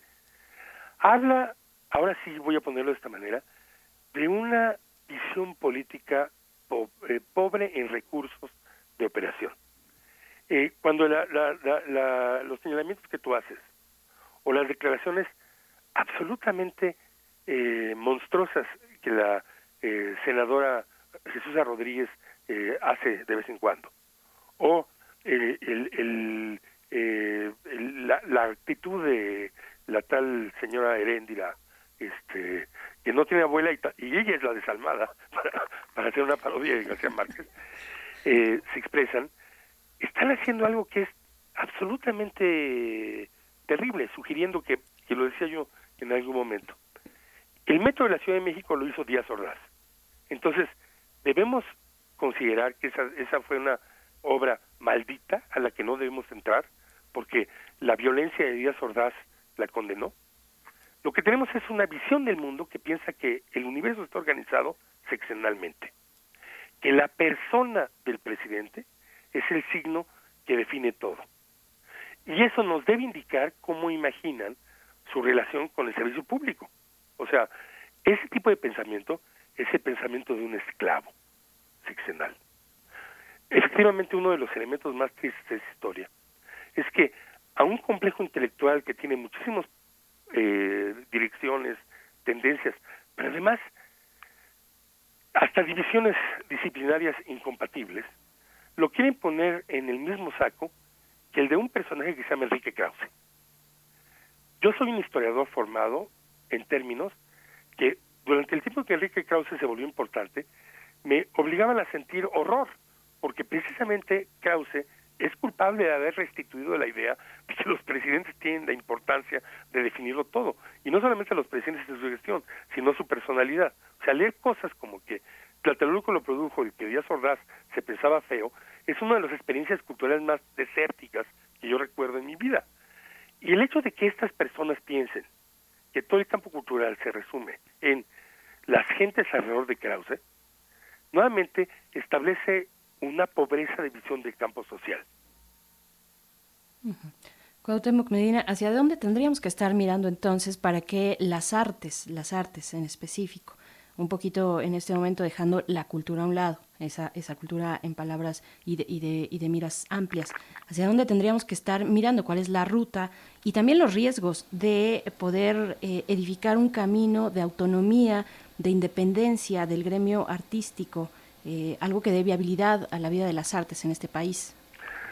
Yo creo que necesitaríamos mirar hacia sostener una ecología compleja con una estructura tanto de decisiones como de, financiamiento fragmentaria y múltiple.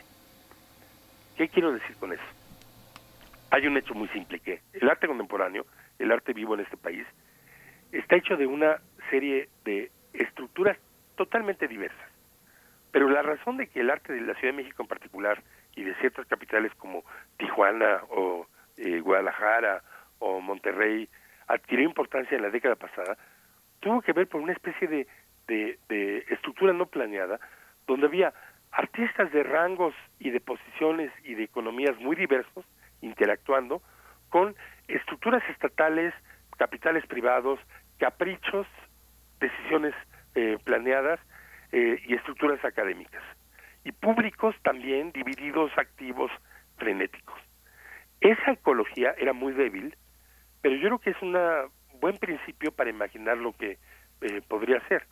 Por presión de cuentas, la, estructura estatal no ha descubierto, de momento, mejor manera de operación que la que diseñaron las estructuras que eh, Maynard Keynes, el gran economista británico, creó para el mundo y para, el, para Inglaterra. Crear un fondo de, de financiamiento distinto del fondo de gestión. De manera que el financiamiento se entrega por comités y no sea decisión política, y que la gestión también tenga que concursar por financiamiento.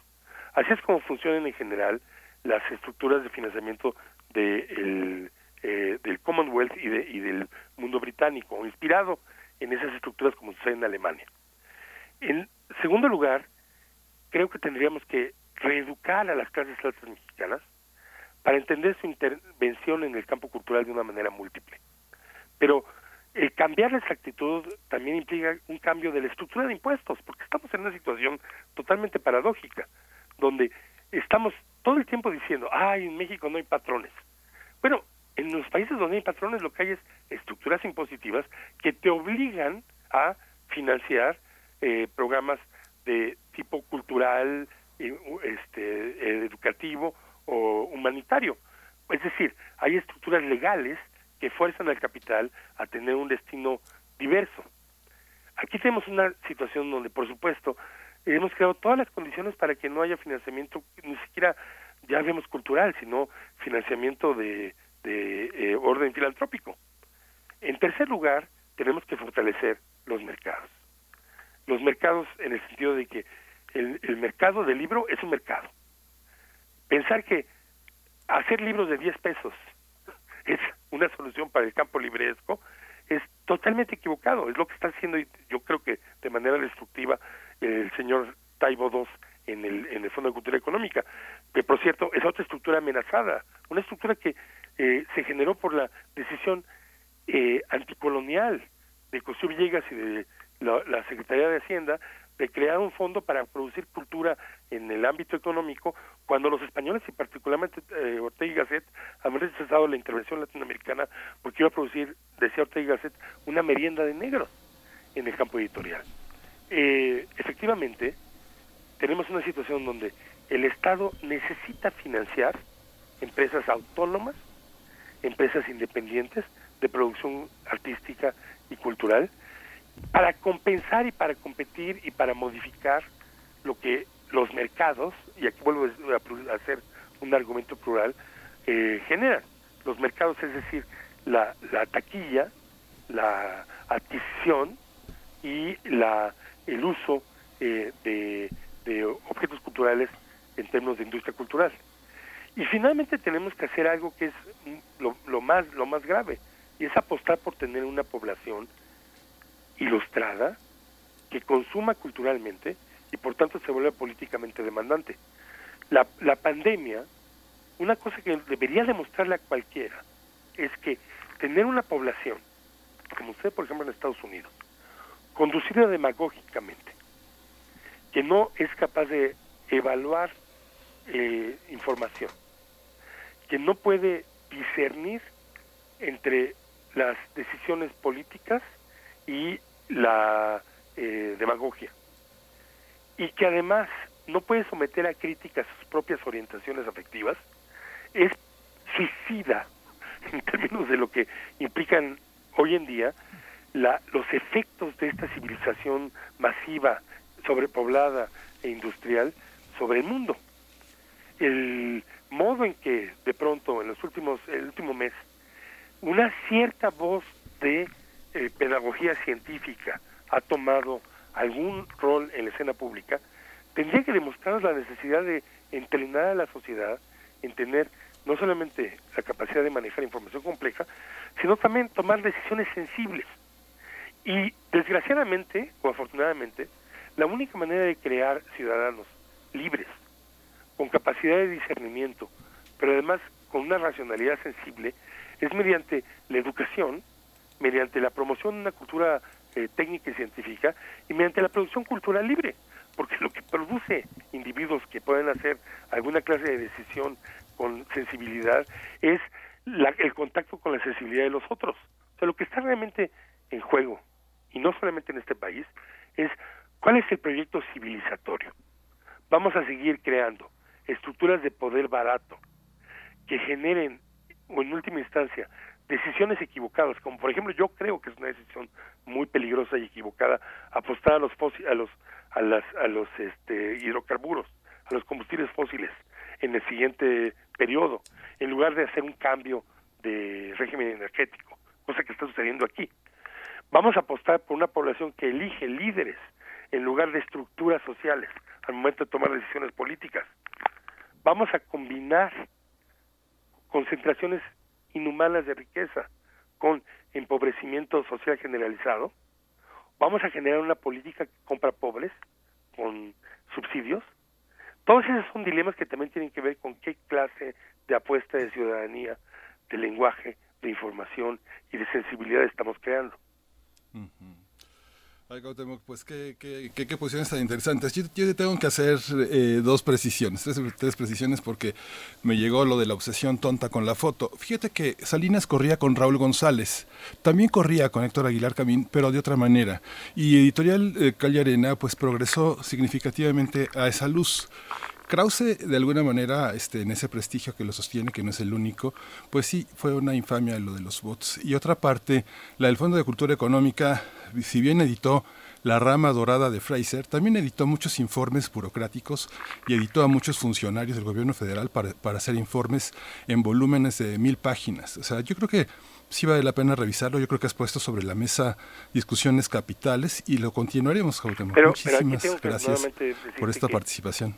Que es muy grave que en algún momento un expresidente de la Madrid fue nombrado director del fondo. Y eso desvió una lógica que el Fondo de Cultura Económica había tenido. Fue muy grave que Díaz Ordaz eh, despidiera a Orfila por publicar Los Hijos de Sánchez. Claro. Es decir, lo que tienes más bien es la prueba de que las intervenciones presidenciales, como la manera en que fue alterada en este momento la estructura del Fondo de Cultura Económica, han sido nefastas. Eh, eh, disculpa que lo, lo, intervenga de esta manera. La, la, la estructura de dependencia de nexos ah, y de vuelta con, con el gobierno mexicano eh, nos, nos puede parecer algo muy criticable y ha sido criticable, pero el hecho es que este gobierno también está creando una estructura de apoyo intelectual clientelar. O sea, no, no ha habido un cambio de fondo en esas estructuras.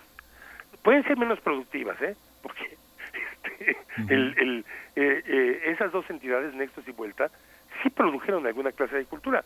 Pero estás hablando en un momento donde, discúlpame, el siglo XX estuvo hecho de relaciones de, de cultura subsidiada en el contexto de la Guerra Fría. Sí. Bien, pues eh, Cuauhtémoc Medina, curador en jefe del MUAC, veremos también qué pasa por la cabeza de Heréndira. Vamos a seguir observando pues esta situación, lo que se presenta ante el FONCA, ante el panorama de las artes y la cultura de nuestro país. Te agradecemos mucho esta conversación, te mandamos un abrazo. Un abrazo y muchas gracias y cuídense, por favor. Gracias. Nos vamos a ir con música corriendo, con Alex Mercado Trío. Eh, Tetralogía ha sido resultado de tres discos que ha grabado Alex Mercado Trío con el apoyo del FONCA y es uno de los productos pues más respetables.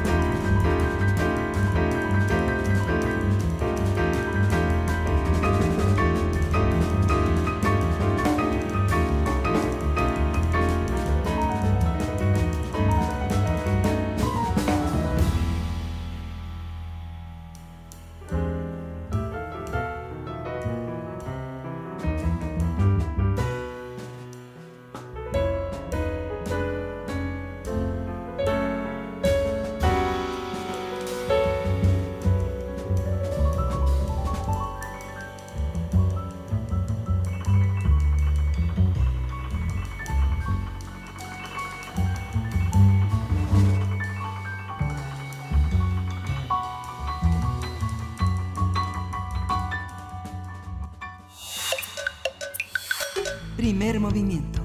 Hacemos comunidad. Nota Internacional. El Consejo de Transición del Sur, el órgano político de los separatistas del sur de Yemen, declaró un autogobierno que incluye diversas regiones, entre ellas la ciudad de Adén, sede del gobierno yemení de Abdo Rabu Mansur Hadi. Cabe recordar que en agosto pasado esas fuerzas separatistas tomaron la ciudad de Adén, la segunda más importante del país, tras varias semanas de tensión. Los separatistas, respaldados por Emiratos Árabes Unidos y el gobierno de Adén, lograron una tregua. Esta declaración de autogobierno fue rechazada por la coalición militar liderada por Arabia Saudí y Emiratos Árabes Unidos, así como por la Unión Europea. A su vez, el Departamento de Estado estadounidense manifestó su preocupación debido a que esta declaración contribuye al incremento de la inestabilidad en el país, por lo que pidió que se restableciera el diálogo con el gobierno del presidente yemení. Y pues nos acercamos a través de esta conversación a lo que está ocurriendo en la situación de gobernabilidad en Yemen tras la proclamación de autogobierno de los separatistas del sur y las implicaciones para esta región. Y en este día nos acompaña a través de la línea el doctor Francisco Daniel Abundis Mejía. Él es doctor en Ciencias Políticas por la UNAM, profesor de la Escuela de Gobierno y Ciencias Sociales del ITES Campus Guadalajara, especialista en Palestina, Medio Oriente y las nuevas formas de estatalidad en Palestina, Israel. Y bueno, es un colaborador habitual y muy querido en primer movimiento, doctor Francisco Daniel Abundis. Muy buenos días, ¿cómo te encuentras? Hola, buenos días, Bere. Hola, buenos días, Miguel Ángel. Buenos días también a toda la amable radio escucha de, nuestra querida Casa de Estudios. Eh, pues bien, en casa, eh, procurando el tema de la zona de distancia. Espero que también todo esté bien por allá y para nuestros amables radio escuchas. Eh, y pues pendiente justamente de toda esta situación sumamente complicada en Yemen, no solamente por la narrativa de este movimiento, eh, o, mejor dicho, de estas dinámicas eh, planteadas por el movimiento de transición del sur en Yemen, sino por toda la cuestión que, implica esto en un momento sumamente difícil, no solamente por la pandemia global que nos está quejando, por la de por sí ya complicada guerra civil que se tiene en Yemen y por una tremenda crisis humanitaria que se viene arrastrando desde 2015 en este país de Oriente Medio. Bien, pues cuéntanos, por favor, eh, pues qué es lo que estamos observando en este contexto eh, y qué es exactamente lo que significa esta proclamación de autogobierno de los separatistas en el sur del país. Claro, con, con mucho gusto plantear esto. Sobre todo, entenderlo en, su punto justo, en, la dimensión que merece este fenómeno. Eh, lo primero que tendríamos que hacer, me parece, Berenice Miguel Ángel, es plantear a los actores que, que involucran esta declaración en Yemen y contextualizar este este pequeño país de Oriente Medio que hay que decir es el país más pobre de Oriente Medio, un país que viene arrastrando una situación sumamente complicada desde prácticamente desde, desde sus inicios eh, como como país independiente, pero también eh, lo que ha venido arrastrando desde desde la unificación de este país eh, en los años 90, específicamente en el año 90 y este consejo de transición hacia el sur, pues es una excesión, una ruptura de un movimiento surgido en 2007 que buscó aglutinar a una serie de movimientos sociales, políticos, eh, que buscaban básicamente recuperar el Estado del Sur, que hasta antes de la, de la unificación de este pequeño país de, de Medio Oriente eh, pues eh, era conocido así, ¿no? Como el Estado del Sur, eh, sobre todo partiendo de la premisa de que muchísimas personas de, de esta parte de Yemen pues argumentaban que, que, había mayor cantidad de recursos naturales ahí y además de que demandaban muchísimas muchísimos procesos de corrupción de malo, de mala gobernabilidad y de elementos de rupturas políticas eh, con el gobierno central de Yemen. En primera instancia, eh, entender a este actor político, entender también a otro actor fundamental en el escenario yemení, que pues son los denominados rebeldes eh, del, del, noroeste del país, los famosísimos Houthis, que este grupo surgido también en una esfera de buscar evitar la, la dominación política y religiosa por parte de Arabia Saudita en la región, pues emergen como este grupo bastante radical con ciertas milicias apoyadas por Irán, apoyadas por Hezbollah libanés, aunque no de manera oficial, eh, y que tienen un discurso mucho, muy fuerte eh, en términos de odio a Estados Unidos, en términos de odio a Israel, y que, se, que tienen el control de, todo el noroeste del país, incluyendo eh, uno de los puertos más importantes para las importaciones en, este país de Oriente Medio. Esta, ¿La reacción internacional la consideras equilibrada? eh, profesor? Eh, perdón, Miguel la, reacción internacional. sí, es, eh, ¿cómo, ¿cómo, coloca a, Yemen en este contexto, en la relación de fuerzas, un poco replicando toda esta polémica entre el este y el oeste, entre Estados Unidos y el conjunto árabe? Perfecto, ya, muchas gracias, Miguel Ángel. Eh, en primera instancia, plantear eh, las dinámicas de poder que están insertas y los intereses que se encuentran en este muy pequeño eh, país de Oriente Medio, particularmente por los intereses que pasan por el estrecho de, de, Adén en esta parte del mundo, el tráfico eh, del crudo, eh, pero sobre todo una zona de influencia muy importante para Arabia Saudita y para los Emiratos Árabes Unidos, que conformaron una coalición que hacia 2015 pues mantienen a raya a los hutis hasta cierto punto eh, y que por otro lado han sumido al país en una de las peores crisis humanitarias en la época contemporánea. Es decir, desde 2015 una población de 28 millones de habitantes que, que depende de la ayuda internacional con una más de tres partes de la de más de tres cuartas partes de la población que depende también de en términos hídricos y en términos de alimentación de ayuda internacional de por parte de algunas agencias de Naciones Unidas y de algunas organizaciones no gubernamentales, eh, un país con brotes de cólera, por si esto fuera poco, un país azotado en, últimos días por el tema de las inundaciones y ya el último país que se suma también en, este contexto al tema de COVID-19, eh, que fue el último país árabe en presentar casos, pero que justamente Naciones Unidas y la Organización Mundial de la Salud alerta justamente de la preocupación de que se expanda de manera rápida eh, en este país. Reitero, el más pobre de Oriente Medio, eh, y en donde justamente eh, Estados Unidos, eh, la Unión Europea, como bien comentaban en, el inicio de la nota, pues han rechazado de, de, de, facto esta, esta posible aceptación, porque justamente nos, nos, nos despertábamos la madrugada del domingo con este consejo sureño que decía, bueno, declaramos, declaramos un estado de emergencia, vamos a, a buscar este reconocimiento internacional y buscamos justamente la independencia de, varias partes del país en un contexto de guerra civil, en un contexto en donde ciertamente hay rupturas al, interior de este movimiento, porque hay que recordar que al interior de este movimiento, como ya lo venía mencionando, es una excepción de por sí de, un movimiento que surge en 2017, eh, eh, perdón, en 2007, y en, en 2017 se funda este Consejo de Transición eh, que tiene por ahí dos aristas una un tanto más radical, apegada a los fundamentos y, otra un tanto más liberal, sobre todo pensando en esta dicotomía que se tiene en muchas partes de Oriente Medio y que es mucho, muy eh, importante en el Yemen.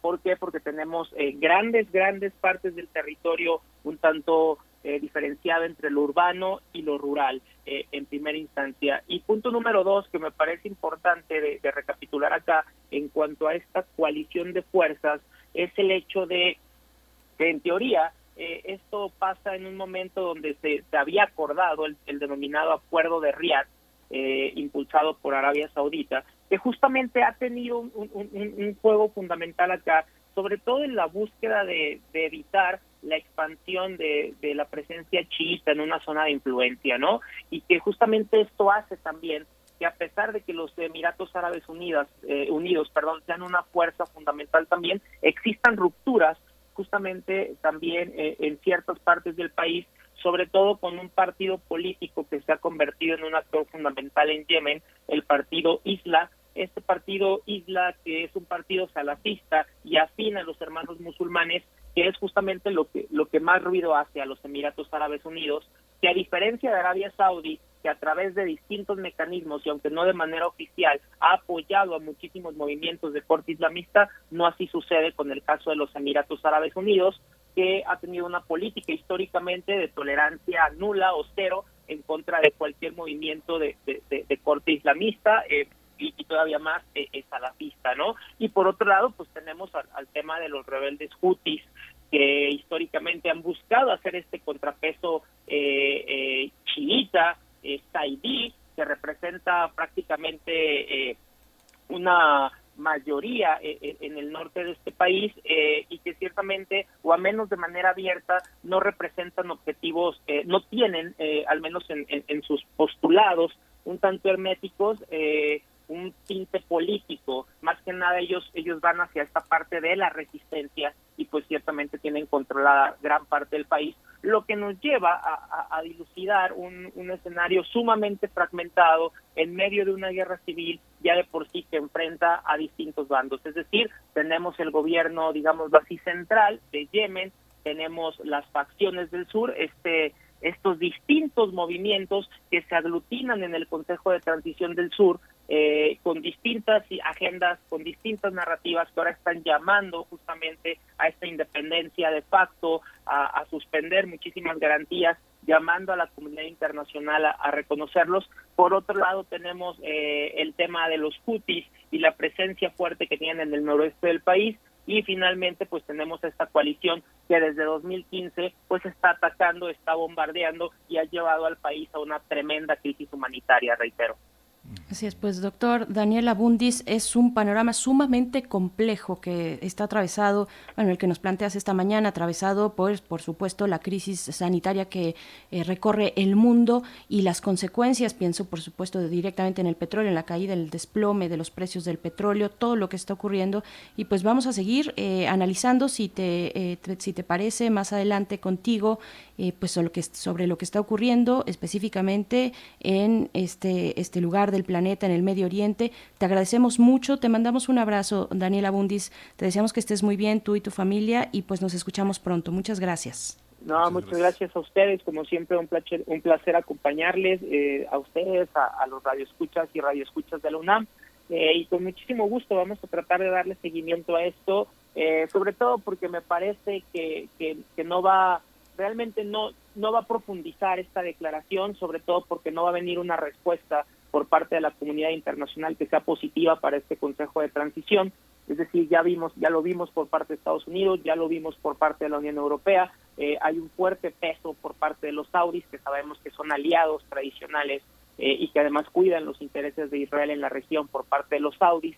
Eh, entonces, y sí, y aderezado, como bien menciona, mencionas, eh, Bere, eh, con este tema de COVID-19, donde ya justamente Yemen está presentando los primeros casos y que muy probablemente, al igual que en otros países del norte de África y de Oriente Medio, va a haber una rápida expansión del, número de contagios, sumado a esto con la pandemia, con el tema del cólera, con las inundaciones y todas estas características ya de caos con, eh, desde 2015 en un país desgastado y muy lastimado en términos de población eh, por las intervenciones eh, de Arabia Saudita, de los Emiratos, desde 2015, pero que se vienen arrastrando realmente desde 2011 con aquellos escaramuzas de las primeras de las primaveras árabes que, que, hicieron justamente que cayera el gobierno central y que puso de manifiesto todas estas rupturas tribales al interior de Yemen, pero también que resurgieran muchísimos intereses en, los niveles eh, regionales y también internacionales, sobre todo con la intervención de los saudis y de los Emiratos Árabes Unidos. Pues sí, muy, muy, muy importante y bueno, trascendente. Lo seguiremos eh, abordando porque es una pieza clave en esta construcción eh, internacional. Así es, muchísimas gracias, Daniela Bundis. Un abrazo de nuevo. Y pues bueno, vamos a ir al corte de la hora, Miguel Ángel. Son las nueve con cuatro, se nos vino eh, el tiempo encima. Vamos al corte y volvemos a primer movimiento. Nos despedimos de la radio Nicolaita.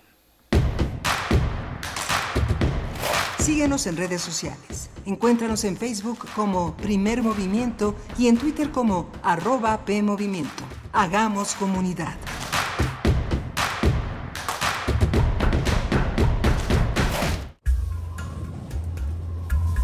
A lo largo de los años, la especie humana ha dejado una huella de destrucción en el planeta.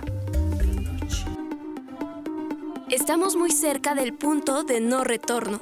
Este es el momento de realizar nuestro cambio de conciencia. Habitare, Agenda Ambiental Inaplazable.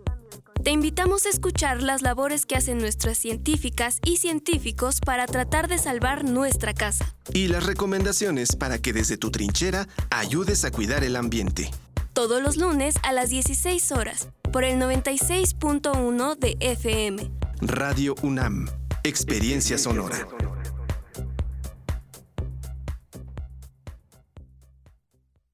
Pidió a los chicos que a la hora del recreo se encontraran en la biblioteca. Empezó planteando el problema a ver si el culpable se declaraba, ha desaparecido un libro y necesito encontrarlo.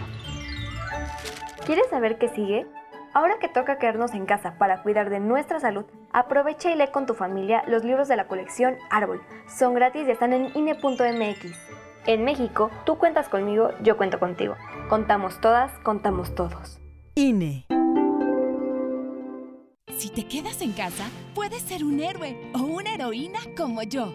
Si hay más personas en las calles, seguramente habrá muchos contagios que saturarían los hospitales. No habría forma de ayudar a todos. En cambio, si respetamos la sana distancia, habrá menos casos, con más capacidad para que reciban atención y salvaríamos más vidas. ¿Ves?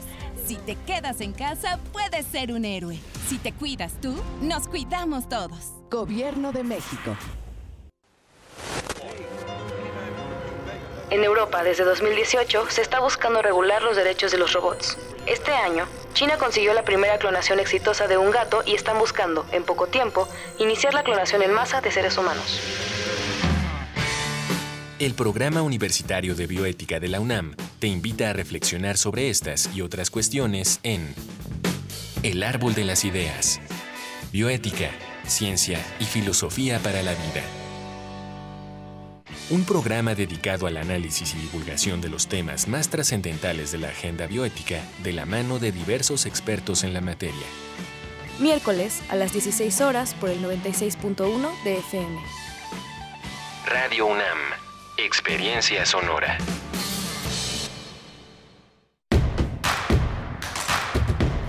Encuentra la música de primer movimiento día a día en el Spotify de Radio UNAM y agréganos a tus favoritos.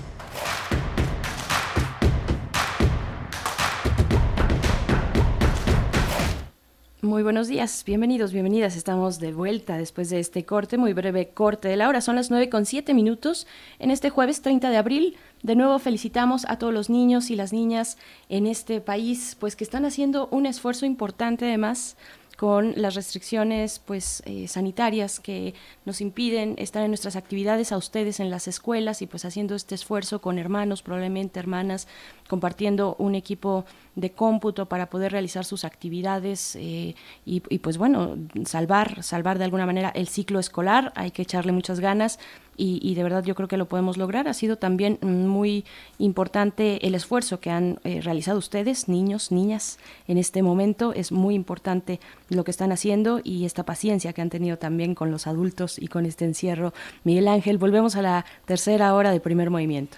Sí, Berenice, es muy importante lo que dices. Fíjate que en las facultades, tanto en las distintas facultades de la, de la UNAM, eh, gran parte de los profesores nos estamos reuniendo los sábados en largas jornadas, prácticamente toda la mañana, tratando de evaluar dentro de los programas también de tutorías cómo poder eh, apoyar, completar esta formación del semestre que concluye con los estudiantes. Se han creado cerca de 18 mil aulas virtuales, pero también eh, justamente ayer conversaba con un conjunto de alumnos que eh, muchos de los compañeros han desaparecido de las, eh, de las aulas virtuales porque ni siquiera tienen teléfonos donde se puedan mandar WhatsApp. Tampoco pueden salir a cafés eh, internet donde solían enviar sus trabajos, imprimirlos o, mandarlos por mail. Hay una necesidad de construir una, una comprensión y una amplia red de solidaridad y la necesidad de que hoy muchas materias en algunas carreras se, se reúnen distintos grupos justamente para una materia y no se conocen muy bien algunos estudiantes estudiantes, aunque han pasado cuatro años juntos en las licenciaturas, y esta ha sido una oportunidad para, para solidarizarse, para prestarse celulares, para prestarse equipos. Hay gente que tiene una laptop de escritorio, una, perdón, una laptop, una computadora de escritorio y un iPad. Y bueno, ha sido muy conmovedor y muy interesante cómo se han tejido esas redes frente a una, frente a una crisis que sí nos agarró este, bastante desprevenidos en algunos sectores, sobre todo los jóvenes, ¿no? Por supuesto, sí, es algo muy importante lo que lo que comentas, que ya también lo, lo está, durante esta semana estuvimos pues haciendo esas reflexiones de lo que implica la eh, brecha digital en estos momentos para poder realizar las actividades académicas, para poder llevar a cabo y a buen puerto un ciclo escolar que se ha visto, bueno, para el caso de la UNAM y para el caso de toda la de todo el país, pues eh, tan tan ajetreado por esta situación de la COVID-19 y pues bueno, vamos a tener hoy como todos los jueves, como todos los jueves la mesa de los mundos posibles con el doctor Alberto Betancourt, profesor de la Facultad de Filosofía y Letras de esta universidad. Pero antes también, bueno, siempre los invitamos a que participen en nuestras redes sociales, arroba PMovimiento en Twitter, Primer Movimiento UNAM en Facebook. Antes nos vamos entonces con la poesía necesaria. Primer movimiento. Hacemos comunidad. Es hora de Poesía necesaria. Bien, pues esta mañana en realidad yo solamente introduzco a quien nos va a compartir la poesía de su propio puño y letra. Esta mañana queremos felicitar a nuestro colega, eh, amigo, conductor de Muerde Lenguas, escritor Luis Flores. Luis Flores, eh, que es conductor en Muerde Lenguas de Resistencia Modulada y que fue reconocido hace unas semanas como ganador del concurso nacional de poesía Enriqueta Ochoa 2019, que otorga el Estado de Coahuila eh, la ciudad de Torreón. Y pues bueno, esto, este galardón por el poemario Archivo Grave. Archivo Grave que es, pues, eh, dibuja, dibuja desde las letras distintos escenarios de mm, lo que ocurre al interior de los espacios de trabajo, donde las personas permanecen ocho o más horas, incluso trabajando en un espacio cerrado, en un cubículo pequeño. Pues bueno, le, es lo que vamos a escuchar del poemario Archivo Grave, es Calzón Sin el poema que vamos a escuchar, Calzón Sin, que es un apellido en náhuatl, y es de la autoría de Luis Flores, a quien pues mandamos un abrazo muy fuerte. Enhorabuena, querido Luis, te queremos y nos dio mucho gusto, nos da mucho gusto eh, poder acompañarte en estos triunfos y poder leerte y divertirnos mucho con tu poesía también. Luis Floro Panadero, así lo pueden encontrar en redes sociales, porque además ahí comparte sus décimas constantemente y, nos hacen pasar un buen rato. Eh, el mismo Luis, eh, pues nos propone en la música esta canción que está a cargo de Ciganos Douro. La canción es Ay María. Así es que vamos a escuchar la, la, la Calzón Sin es el poema y después nos vamos con la música de Luis Flores en la poesía. La Calzón Sin. Armonía de lenguado con lenguada. Folgación primera en un panteón con la calzón sin. Porque en serio, fue en un cementerio, y de todas las mujeres fue calzón sin Pérez la de mi saliva inaugural, primera fémina que supo el tránsito de mis cardúmenes. Octubre de hace tiempo, las nueve y media de la noche parecían más incandescentes que esta medianoche de luces excesivas. No faltó Dionisio emborrachándonos y el aire tibio dibujándonos adolescentemente. Más que los alcoholes fue el común vaivén de nuestras lenguas lo que nos embrutecía. Como los que van a los hoteles, fuimos al panteón.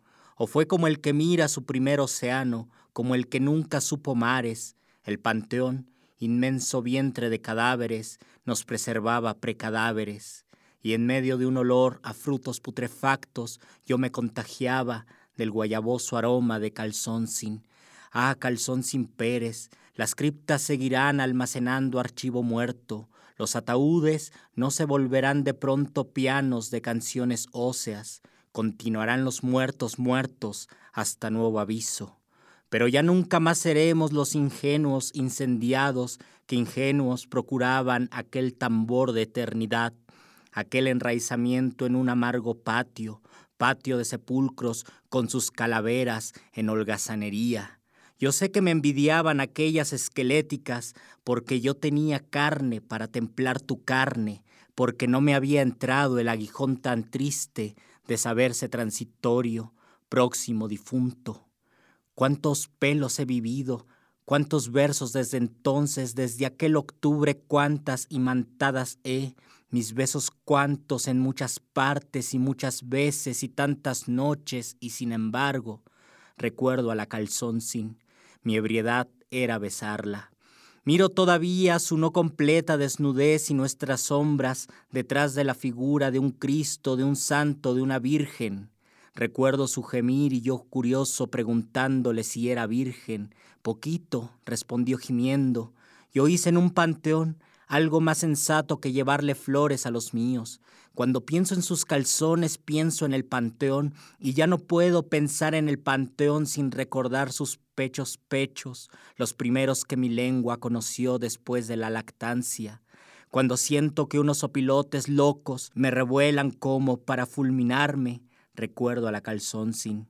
Cuando me muera, depositen mi muerte bajo la lluvia, depositen mi muerte bajo el otoño, que mis huesos descansen en un solar, bajo mis huellas o bajo un árbol o donde sea, pero no pongan en un panteón mis huesos. En un panteón yo hice algo más sensato que estar muerto.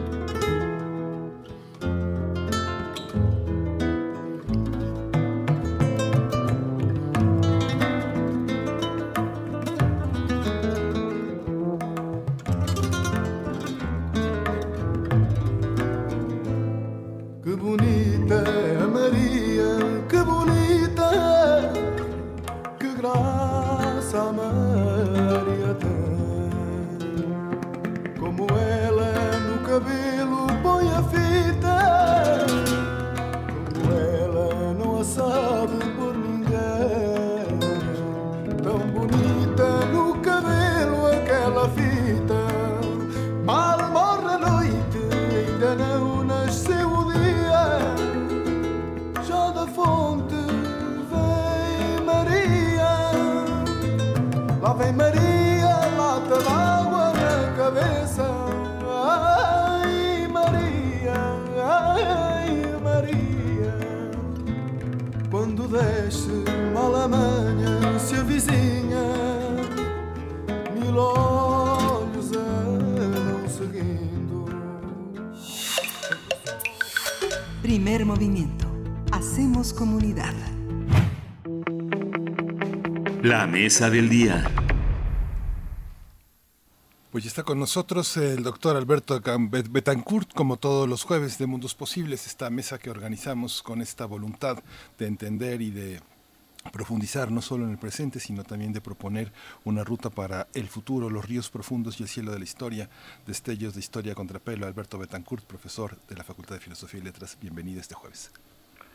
Hola Miguel Ángel, Berenice, eh, queridos amigos, eh, pues estamos viviendo tiempos muy intensos, difíciles en cierto sentido, pues un momento de susto colectivo y qué gusto que el radio nos permite estar juntos, eh, acompañarnos y pues detenernos un momento a reflexionar.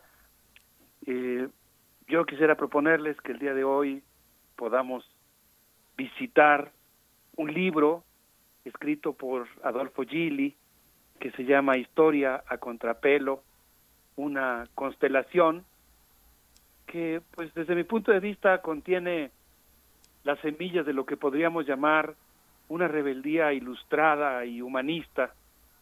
Y en estos días de guardar yo pienso que podemos leer el libro acompañados de nuestras macetas de romero, de ruda, de hierbabuena, para sembrar y para resistir. Dice Gili en el libro que su texto se gestó largamente, primero entre La Paz y Oruro, en Bolivia, donde dice que leyó Uku Mayu, que en, que en quechua quiere decir los ríos profundos. Una urdimbre donde el peruano José María Arguedas muestra que la identidad peruana y andina viene de un subsuelo indígena. Me asomé, apenas empecé a leerla, ha sido un gran placer al texto de Arguedas y me doy cuenta que él concibió en el Valle de Mantaro una ampliación novelada del cuento Guar Macuyay que inicia con las peripecias de un adolescente estudiante en un colegio religioso mientras ocurre la rebelión de las chicheras en los Andes, en Bolivia, en Perú, en Ecuador, en Colombia. La chicha es una bebida muy importante, un fermento de maíz que constituye una pues bebida que tiene muchos usos rituales y durante una rebelión de las chicheras este joven que da inicio al relato de Arguedas pues eh, eh, va a comenzar a conocer y adentrarse con el Perú profundo.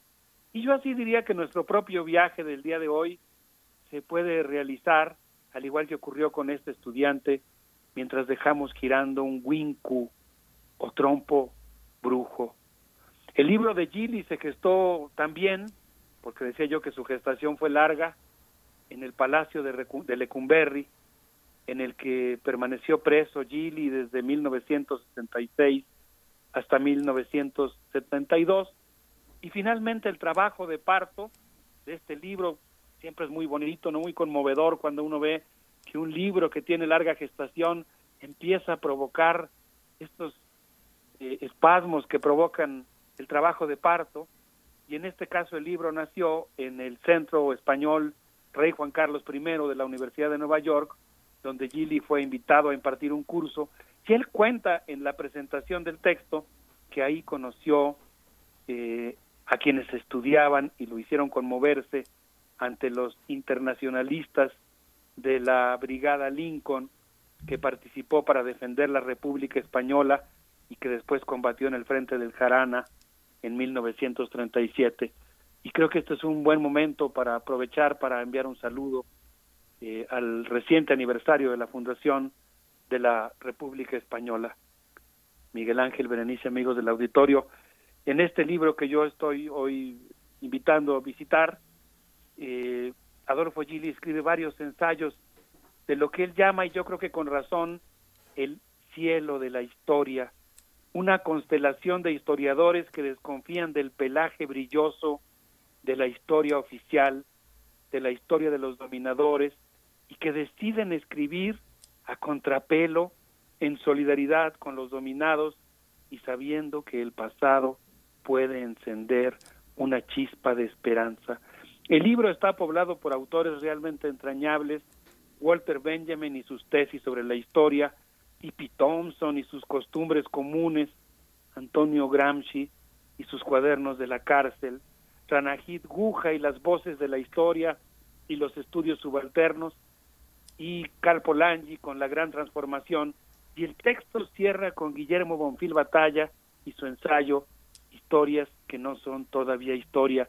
Yo diría básicamente que este libro es una convocatoria a aguzar el oído, como si lo acercáramos a la concha de un caracol y tratar de reconstruir una historia en la que se escuchen las voces que han sido tradicionalmente silenciadas.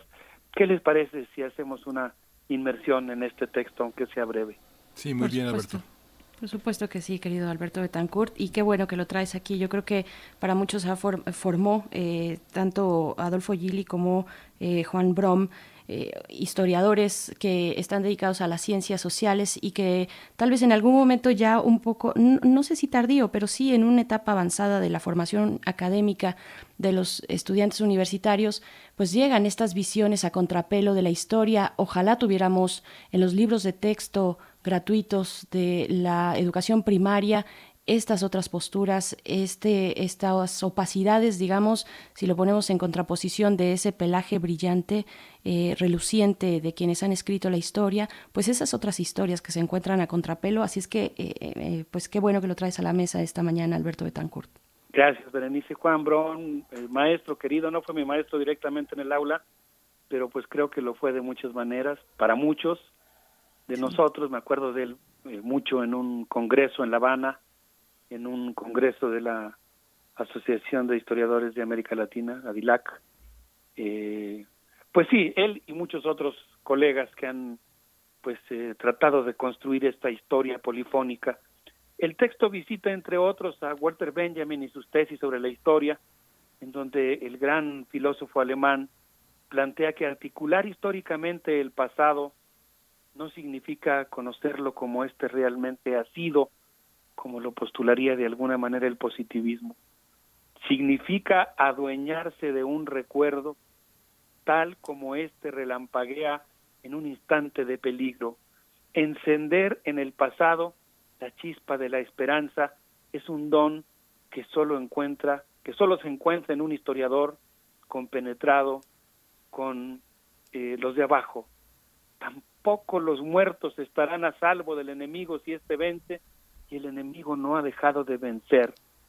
Qué eh, densas, entrañables y luminosas resultan las tesis de la historia de Benjamin, siempre difíciles de, descifrar, pero eh, siempre dándonos ideas eh, interesantes. Algo que me gusta mucho de las tesis y que Gilly cita en este libro, La historia contrapelo, es que él dice, cito, a veces nos asombramos de que sigan ocurriendo ciertas prácticas opresivas porque creemos en el progreso, en el avance de una civilización que se va depurando y que va depurando al ser humano y volviendo excepcional a los enemigos con, el, con E mayúscula, la violencia y la opresión.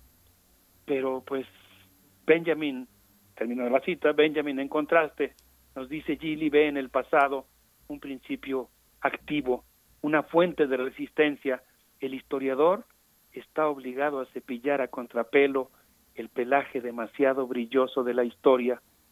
Respecto a nuestros tesoros culturales, no podemos olvidar que no hay una obra de cultura que no sea al mismo tiempo una obra de barbarie. Y en ese sentido, en lugar de viajar confiados hacia el futuro, yo aquí encuentro una pertinencia enorme en las palabras de Benjamin, deberíamos disminuir la velocidad con la que nos aproximamos a nuevos desastres. Y pues me encanta esta convocatoria, la historia como registro y como eh, recuerdo de las relaciones de la vida cotidiana de los dominados. Y en ese mismo sentido, eh, otro de los autores que menciona Gilly es E.P. Thompson, grande, gran historiador, quien plantea que conforme practicamos la historia a contrapelo, pues muchos de los actores principales, políticos, generales, diplomáticos, se repliegan y dejan su lugar a muchos personajes que en el reparto original, en las historias oficiales, aparecían como actores secundarios. Este movimiento de repliegue, este cambio de luces que permite iluminar los procesos históricos, rescatando las voces y la actancia, ¿no? El protagonismo de sectores que normalmente no habían sido tomados en cuenta, me parece verdaderamente fenomenal. Thompson cuestiona los relatos históricos y económicos que tienden al reduccionismo y que pues reducen la historia al mero homo economicus y él plantea la necesidad de una historia que reconstruya la acción de los pueblos y la devoción por construir desde abajo una sociedad distinta a la fría sociedad mercantil erigida por los dominadores. Eh, una historia que rescate pues también las lealtades, los sentimientos, los hábitos eh, que son practicados por los pueblos y que no necesariamente tienen que ver nada más con las relaciones de intercambio económico. Hay que voltear al pasado para sentir confianza en lo que somos y en lo que queremos y podemos ser, aunque eso, dice Thompson, es como silbar en un ciclón. Y tal vez ese ciclón, dice Gilly, es el progreso que le impedía al ángel de la historia, de la metáfora de Walter Benjamin, plegar sus alas. No sé qué opinen, Berenice, Miguel Ángel, amigos del auditorio. Pienso que podríamos darnos ratito de respiro para escuchar a Pavandas, Baúl, en este, en este fragmento de su concierto en el Satélite Café. ¿Les parece bien? Sí, vamos a escucharlo.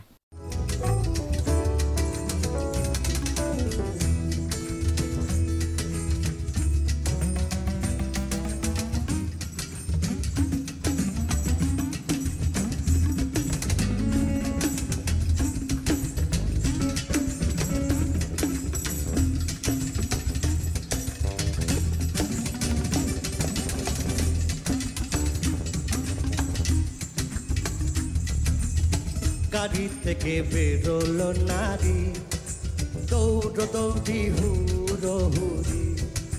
তুই গাড়িতে থাকা লেগে তুই গাড়িতে থাকা লেগে কত মানুষ গেল রসাতল আহা গাড়ির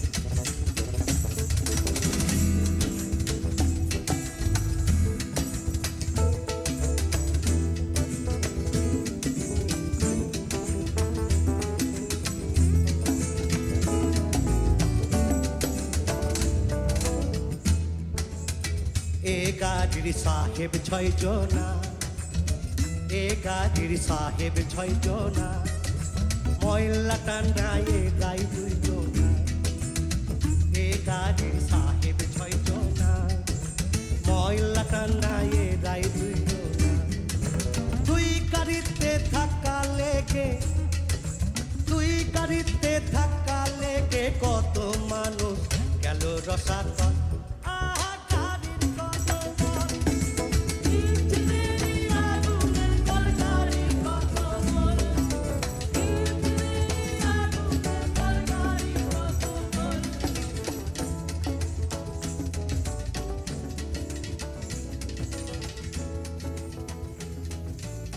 Ahí está un poco de la eh, del acompañamiento musical que eh, nos propones esta mañana, doctor Alber- Alberto Betancourt, cuando hablamos de, Benjamin, cuando hablamos de Adolfo Gili, profesor de la Facultad de Ciencias Políticas y Sociales, que, pues lo decíamos a, una, a tantas generaciones ha permitido pues observar, ha mostrado con mucha generosidad pues esta otra estas otras historias, estas historias tal vez eh, más pequeñas eh, eh, pero nos hablas, nos hablas de conceptos muy grandes, muy importantes, Homo economicus, el ángel de la historia, el devenir, por supuesto.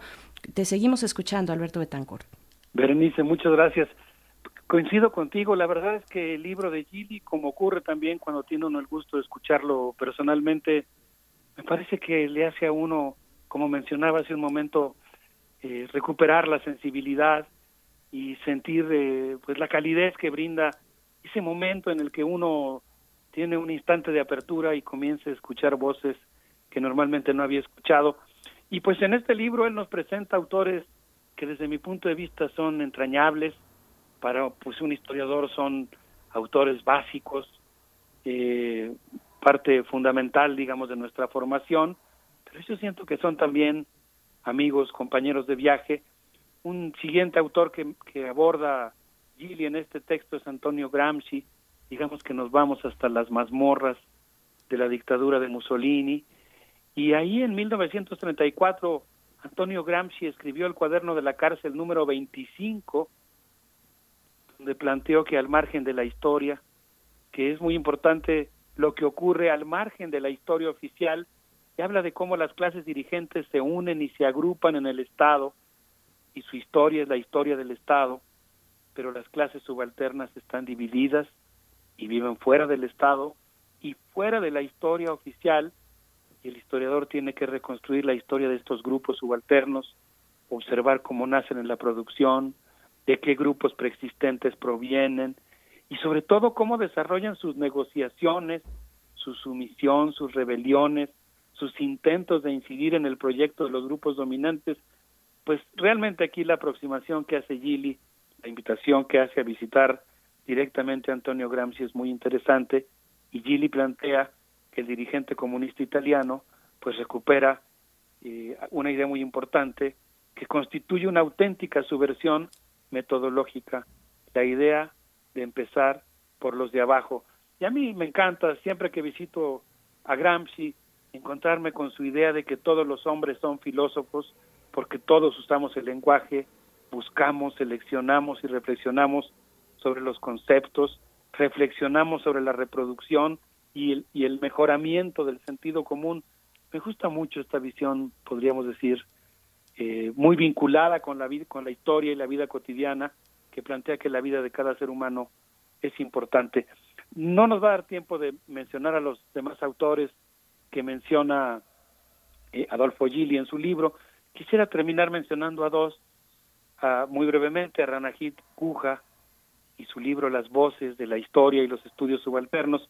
Guja nació en 1922 en Bengala, India. Es nieto e hijo de médicos.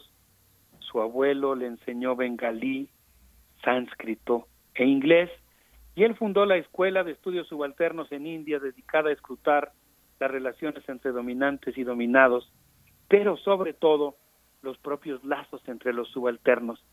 Él dice que en muchas ocasiones la vida y las actividades de los grupos subalternos, normalmente mayoritarios, no son registrados y mucho menos valorados en buena parte de las historias de bronce, estas historias desde arriba, y que en contrapunto con eso una historia desde abajo implica observar las actividades, el pensamiento, los valores, las relaciones, las luchas y la solidaridad de los grupos que normalmente no están presentes formal y explícitamente en la política institucionalizada. El último de los autores que menciona eh, Gili en este texto que, nos dará tiempo de comentar hoy es el gran Guillermo Bonfil Batalla y él dice que eh, Gili plantea que Guillermo Bonfil Batalla se planteó la necesidad de hacer una historia desde abajo de América Latina en su ensayo Historias que todavía no forman parte de la historia donde cuestionó que los grupos dominantes, modernizadores, han creado una historia nacional en la que no tienen cabida los pueblos indios y muchos otros grupos sociales. No sé qué opinan Berenice Miguel Ángel, pero me parece que aquí tenemos un verdadero cofre del tesoro de libros que nos pueden permitir aprovechar este momento de parálisis en la que tenemos tanta necesidad al mismo tiempo de estar juntos para hacer una reflexión y un acto de resistencia aunque estemos eh, guardados en nuestras casas. Sí, justamente eh, uno, una actitud profesoral consiste en revisar primordialmente no solo el índice de, de un libro, sino la bibliografía. Eh, generalmente los grandes escritores, los grandes ensayistas nos regalan, nos ofrecen una posibilidad de caminar por calles propias, por rutas eh, que construimos como lectores de estos libros que se enlistan, que se refieren y que terminan por seducirnos y que terminan siendo la familia con la que vinculamos al autor que, que nos ofrece con su generosidad eh, las claves de sus lecturas, Alberto. Sí, Miguel Ángel, estoy completamente de acuerdo contigo. Una de las maneras que a mí me gusta mucho de leer un texto es tratar de descubrir quiénes son los compañeros de viaje de ese libro, ¿no? Quiénes son los autores citados y tomarlos como una invitación. Hay muchas maneras de leer. A veces lee uno un texto rápido, nada más para tomar un fragmento y llevárselo a un artículo. Eh, hay, muchos modos de leer, pero hay uno que a mí me gusta mucho, que es lo que yo llamaría como una lectura molecular, así párrafo a párrafo, eh, visitando incluso el aparato crítico que está citado en el texto. Y en este caso, por la calidez que tiene Adolfo Gili, que logra armonizar con la profundidad de su teoría de la historia, pues yo siento que es como si estuviera uno en una conversación en la que él te está presentando a varios amigos y podríamos decir que amigos, ¿no? Que, que autores pues tan tan entrañables que yo creo que resulta muy pues recomendable visitar. En, en este ensayito que él hace sobre los estudios subalternos y la crítica que los historiadores de ese grupo hacen a los cómplices del RAC británico y la importancia, el llamado que hacen a que los historiadores renueven, renovemos nuestra disciplina mediante un crescendo de nuestra capacidad para recoger nuestras voces silenciadas por el colonialismo. Hay una idea que a mí me gustó mucho, dice Gilly, cuando está hablando de estos autores que estudian a los grupos subalternos y que tratan de recuperar las voces normalmente silenciadas, que José Saramago contaba que cuando su abuelo, un campesino portugués, sintió la inminencia de su muerte, salió a abrazar y a despedirse de cada uno de sus árboles. Y yo pienso que la modernidad ha roto nuestro vínculo con la naturaleza y nosotros tenemos que restablecerlo y creo que este es un momento en el que podemos o deberíamos hacer una reflexión muy profunda al respecto, eh, en, con todas estas epifanías de los animales que visitan las ciudades en silencio, eh, pienso que es un momento en el que vale la pena reflexionar eh, sobre cómo podríamos suspender, digamos, muchas de las compulsiones de nuestros hábitos y recuperar nuestra relación con la naturaleza y desde luego nuestros vínculos comunitarios. Así es, pues querido Alberto Betancourt, nosotros te agradecemos pues que pongas aquí estas reflexiones y no solamente las reflexiones que son fundamentales para estos momentos, yo pienso en cómo, cómo nos relatarán las y los historiadores a, a, nosotros que estamos viviendo este, este momento importante, esta adversidad importante para toda la humanidad. Eh, ojalá que sea de esas diversas formas. Y también gracias a, Alberto Betancourt por, por, recordarnos a nuestros profesores, eh, a todos ellos, a los que están, a los que ya no están. Y pues nos vamos a despedir con, con música. ¿Qué es lo que nos propones? Pues sí, estamos en un momento difícil, pero creo que también vale la pena eh, recuperar esta idea que plantea Ipy Thompson de sentirnos contentos de lo que somos, lo que hemos sido, lo que podemos ser. Y en ese contexto, pues yo les propongo que nos demos la licencia de escuchar africando y esto que se llama gombo salsa y pues rendir un homenaje a la vida. Perfecto, vamos a escuchar hasta pronto, hasta el próximo jueves, doctor Alberto Betancourt, nos quedamos con esta canción y volvemos a primer movimiento. Un abrazo queridos amigos. Hey, con cara. Aquí que sos combo. Mm. Africando yo,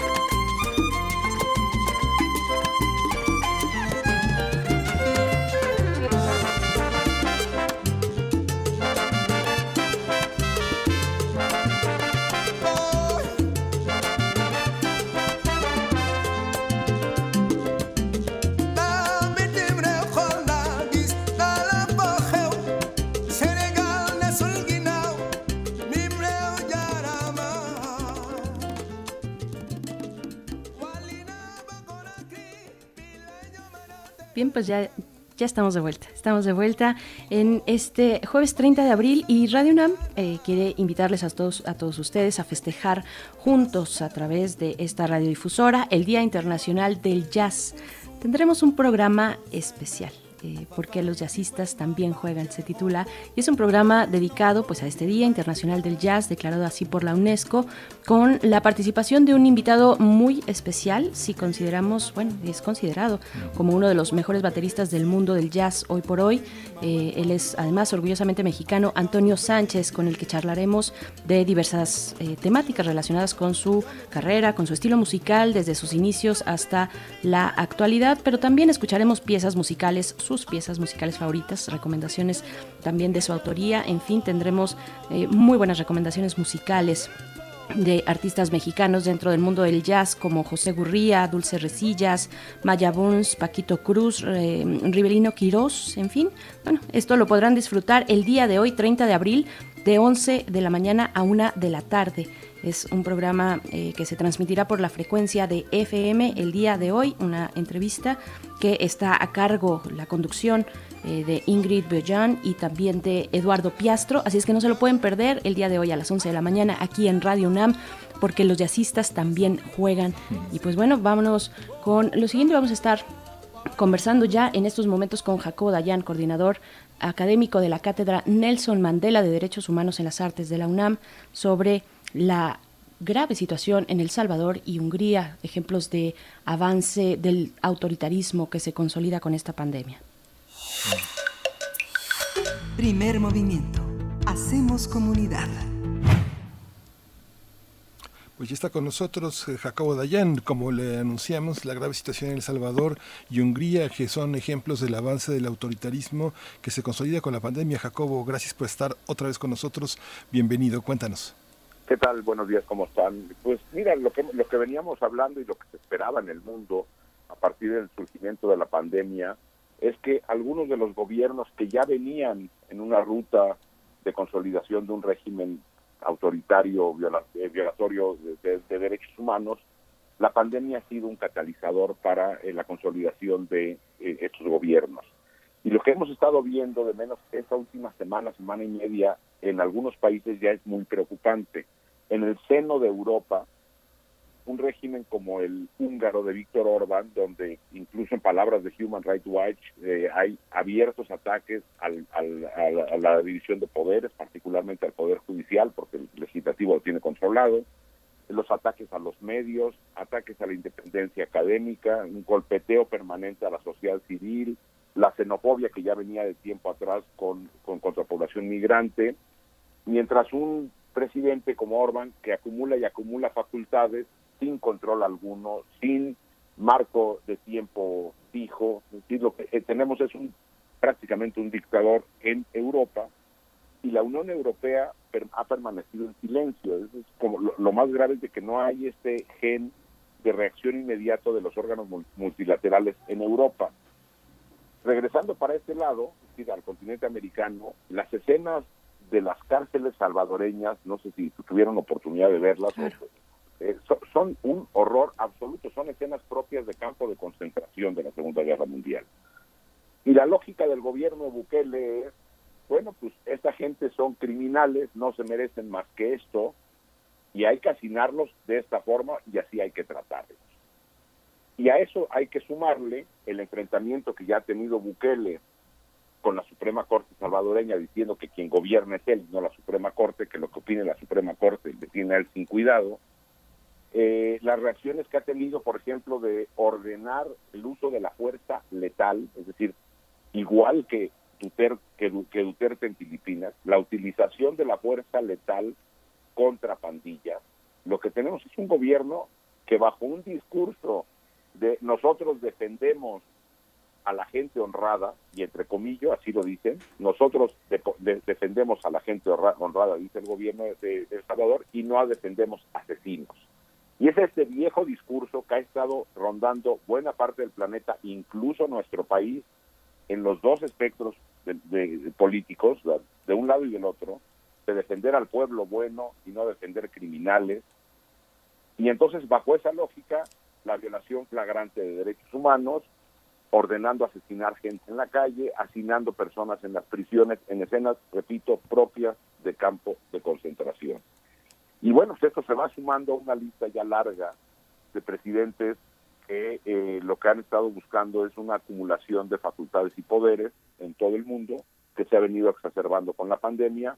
Ojo acá, guardando todas las proporciones del caso, también hay intentos de eh, concentrar may- mayor cantidad de poderes minando eh, la división, en este caso con esta ley que se quiere aprobar para quitarle facultades al legislativo y lo que tenemos hoy que hacer es tener más democracia, más transparencia para en- enfrentar la crisis y no mano dura. Saldremos de acá con un mundo más civilizado o con un mundo más bárbaro, no lo sabemos. Así es. Sin duda, están puestas las condiciones también para que estos autoritarismos, estas formas autoritarias, pues eh, se tengan un asidero en estos momentos, Jacobo Dayan. Y yo te preguntaría si, por- porque bueno, estamos frente a esta emergencia muy particular, específica, sui generis, eh, que vivimos, eh, que vive todo el planeta. Pero veníamos ya también de muchos impulsos autoritarios importantes previamente a la, a la pandemia, ¿no? Esto también yo escuchaba y leía en realidad en, un reportaje de la BBC, en una, en una entrevista a la BBC eh, con un historiador, les debo ahorita el nombre, pero eh, ya lo habíamos mencionado aquí, que él proponía la, este, mo- leer este momento como una aceleración de todos los procesos que ya venían en curso. eh, que algo que ya se estaba dando tendría en sus posibilidades, para bien o para mal, una, una manera de acelerador eh, que, que los pone pues en ese filo y en esa decisión cuando ahora todo es tan apremiante, ¿no? Eh, ¿Cómo, ¿Cómo ves esta cuestión? ¿Cómo ves también lo que ya veníamos arrastrando recientemente? Sí, sin duda, eh, lo que estamos viviendo es una eh, aceleración de todos estos procesos por múltiples factores. Buena parte de la sociedad exige soluciones casi al precio que sea. La comunidad internacional no está reaccionando como tendría que reaccionar ante estos avances au- au- autoritarios. Repito, la Unión Europea no se ha manifestado. Y a pesar y, y- hago este énfasis porque en la Carta de la Unión Europea, en los acuerdos que los países tienen para ser parte de la Unión Europea, hay un montón de temas que tienen que estar cumpliendo los países en términos económicos, en términos financieros, en términos de derechos humanos y en términos de democracia y gobernabilidad. Es decir, habría elementos para que la Unión Europea dijera, eh, nos preocupa la situación en Hungría o nos preocupa la situación en Polonia, que son los países que tienen mucho más avance autoritario en ese sentido. Y bueno, pues la pandemia ha hecho que los países estén mirándonos, o cada país mirándose el ombligo, a pesar de los reiterados llamados de eh, órganos multilaterales como Naciones Unidas, que dice que si el problema es global, necesitaríamos tener soluciones globales, porque, repito, el eslabón el- la, el- la solidez de nuestro sistema de salud depende de los eslabones más débiles del planeta, no de los más fuertes. Y entonces sí, esto se acelera con sociedades que buscan soluciones, con órganos multilaterales y países preocupados hacia adentro y no hacia afuera, y con eh, legisla- eh, clase política que busca acomodarse ante el electorado en una situación como esta. Ha sido muy complejo también la situación en El Salvador porque Bukele también representa un estilo, digamos, bastante poco articulado con, la, con las políticas del pasado. Es un presidente que desconoce el discurso, el discurso con el que debe dirigirse tanto a la sociedad, a las organizaciones que forman parte de la historia de resistencia en El Salvador e incluso dirigirse al Congreso, dirigirse a los militares.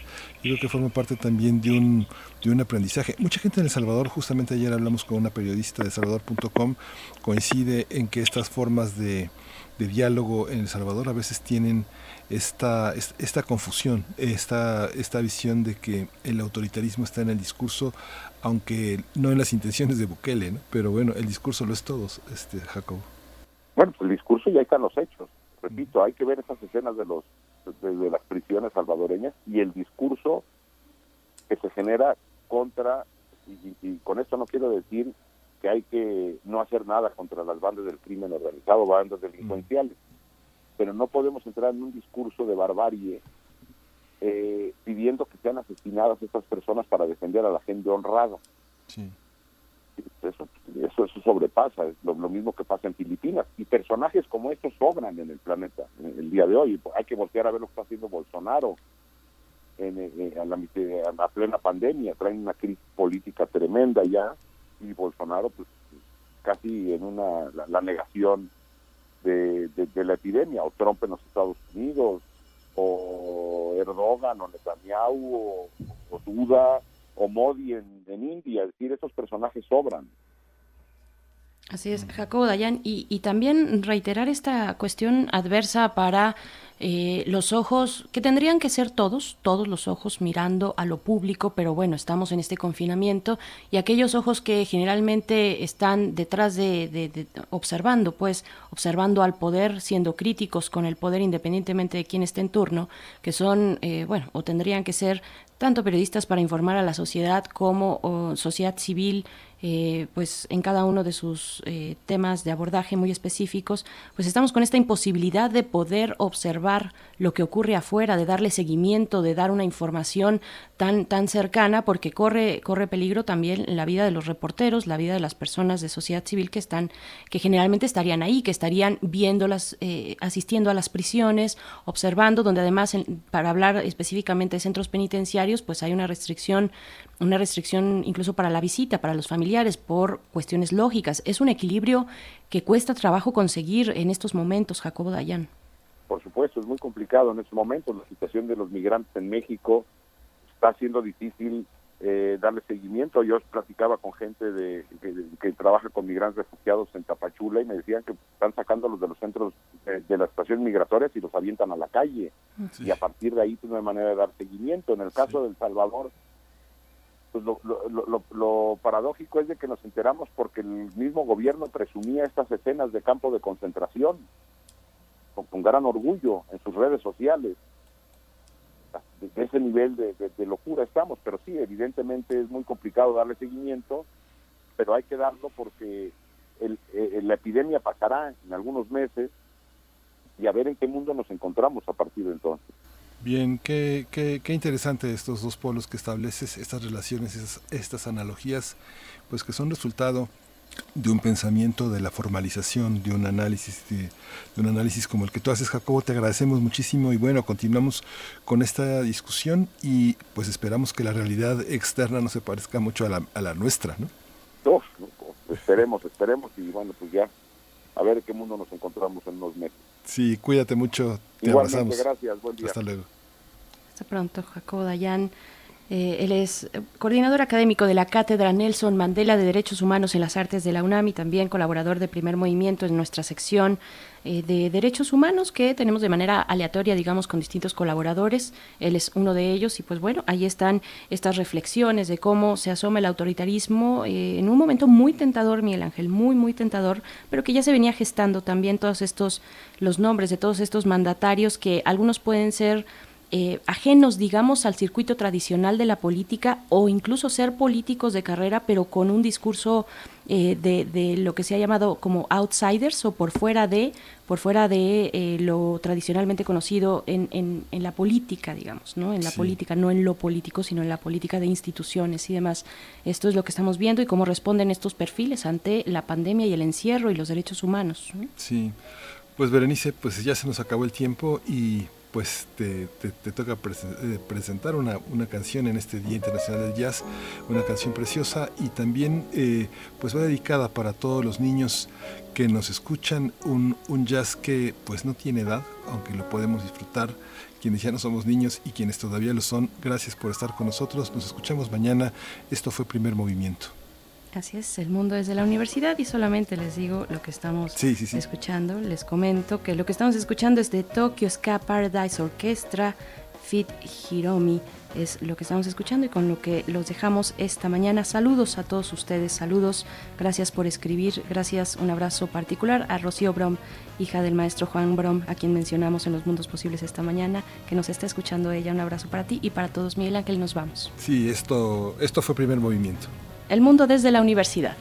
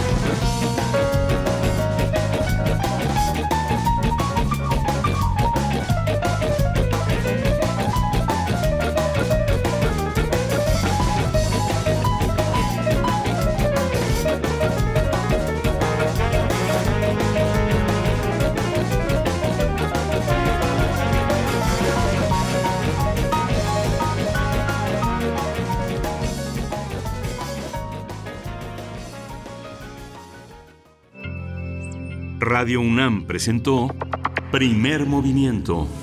El mundo desde la universidad.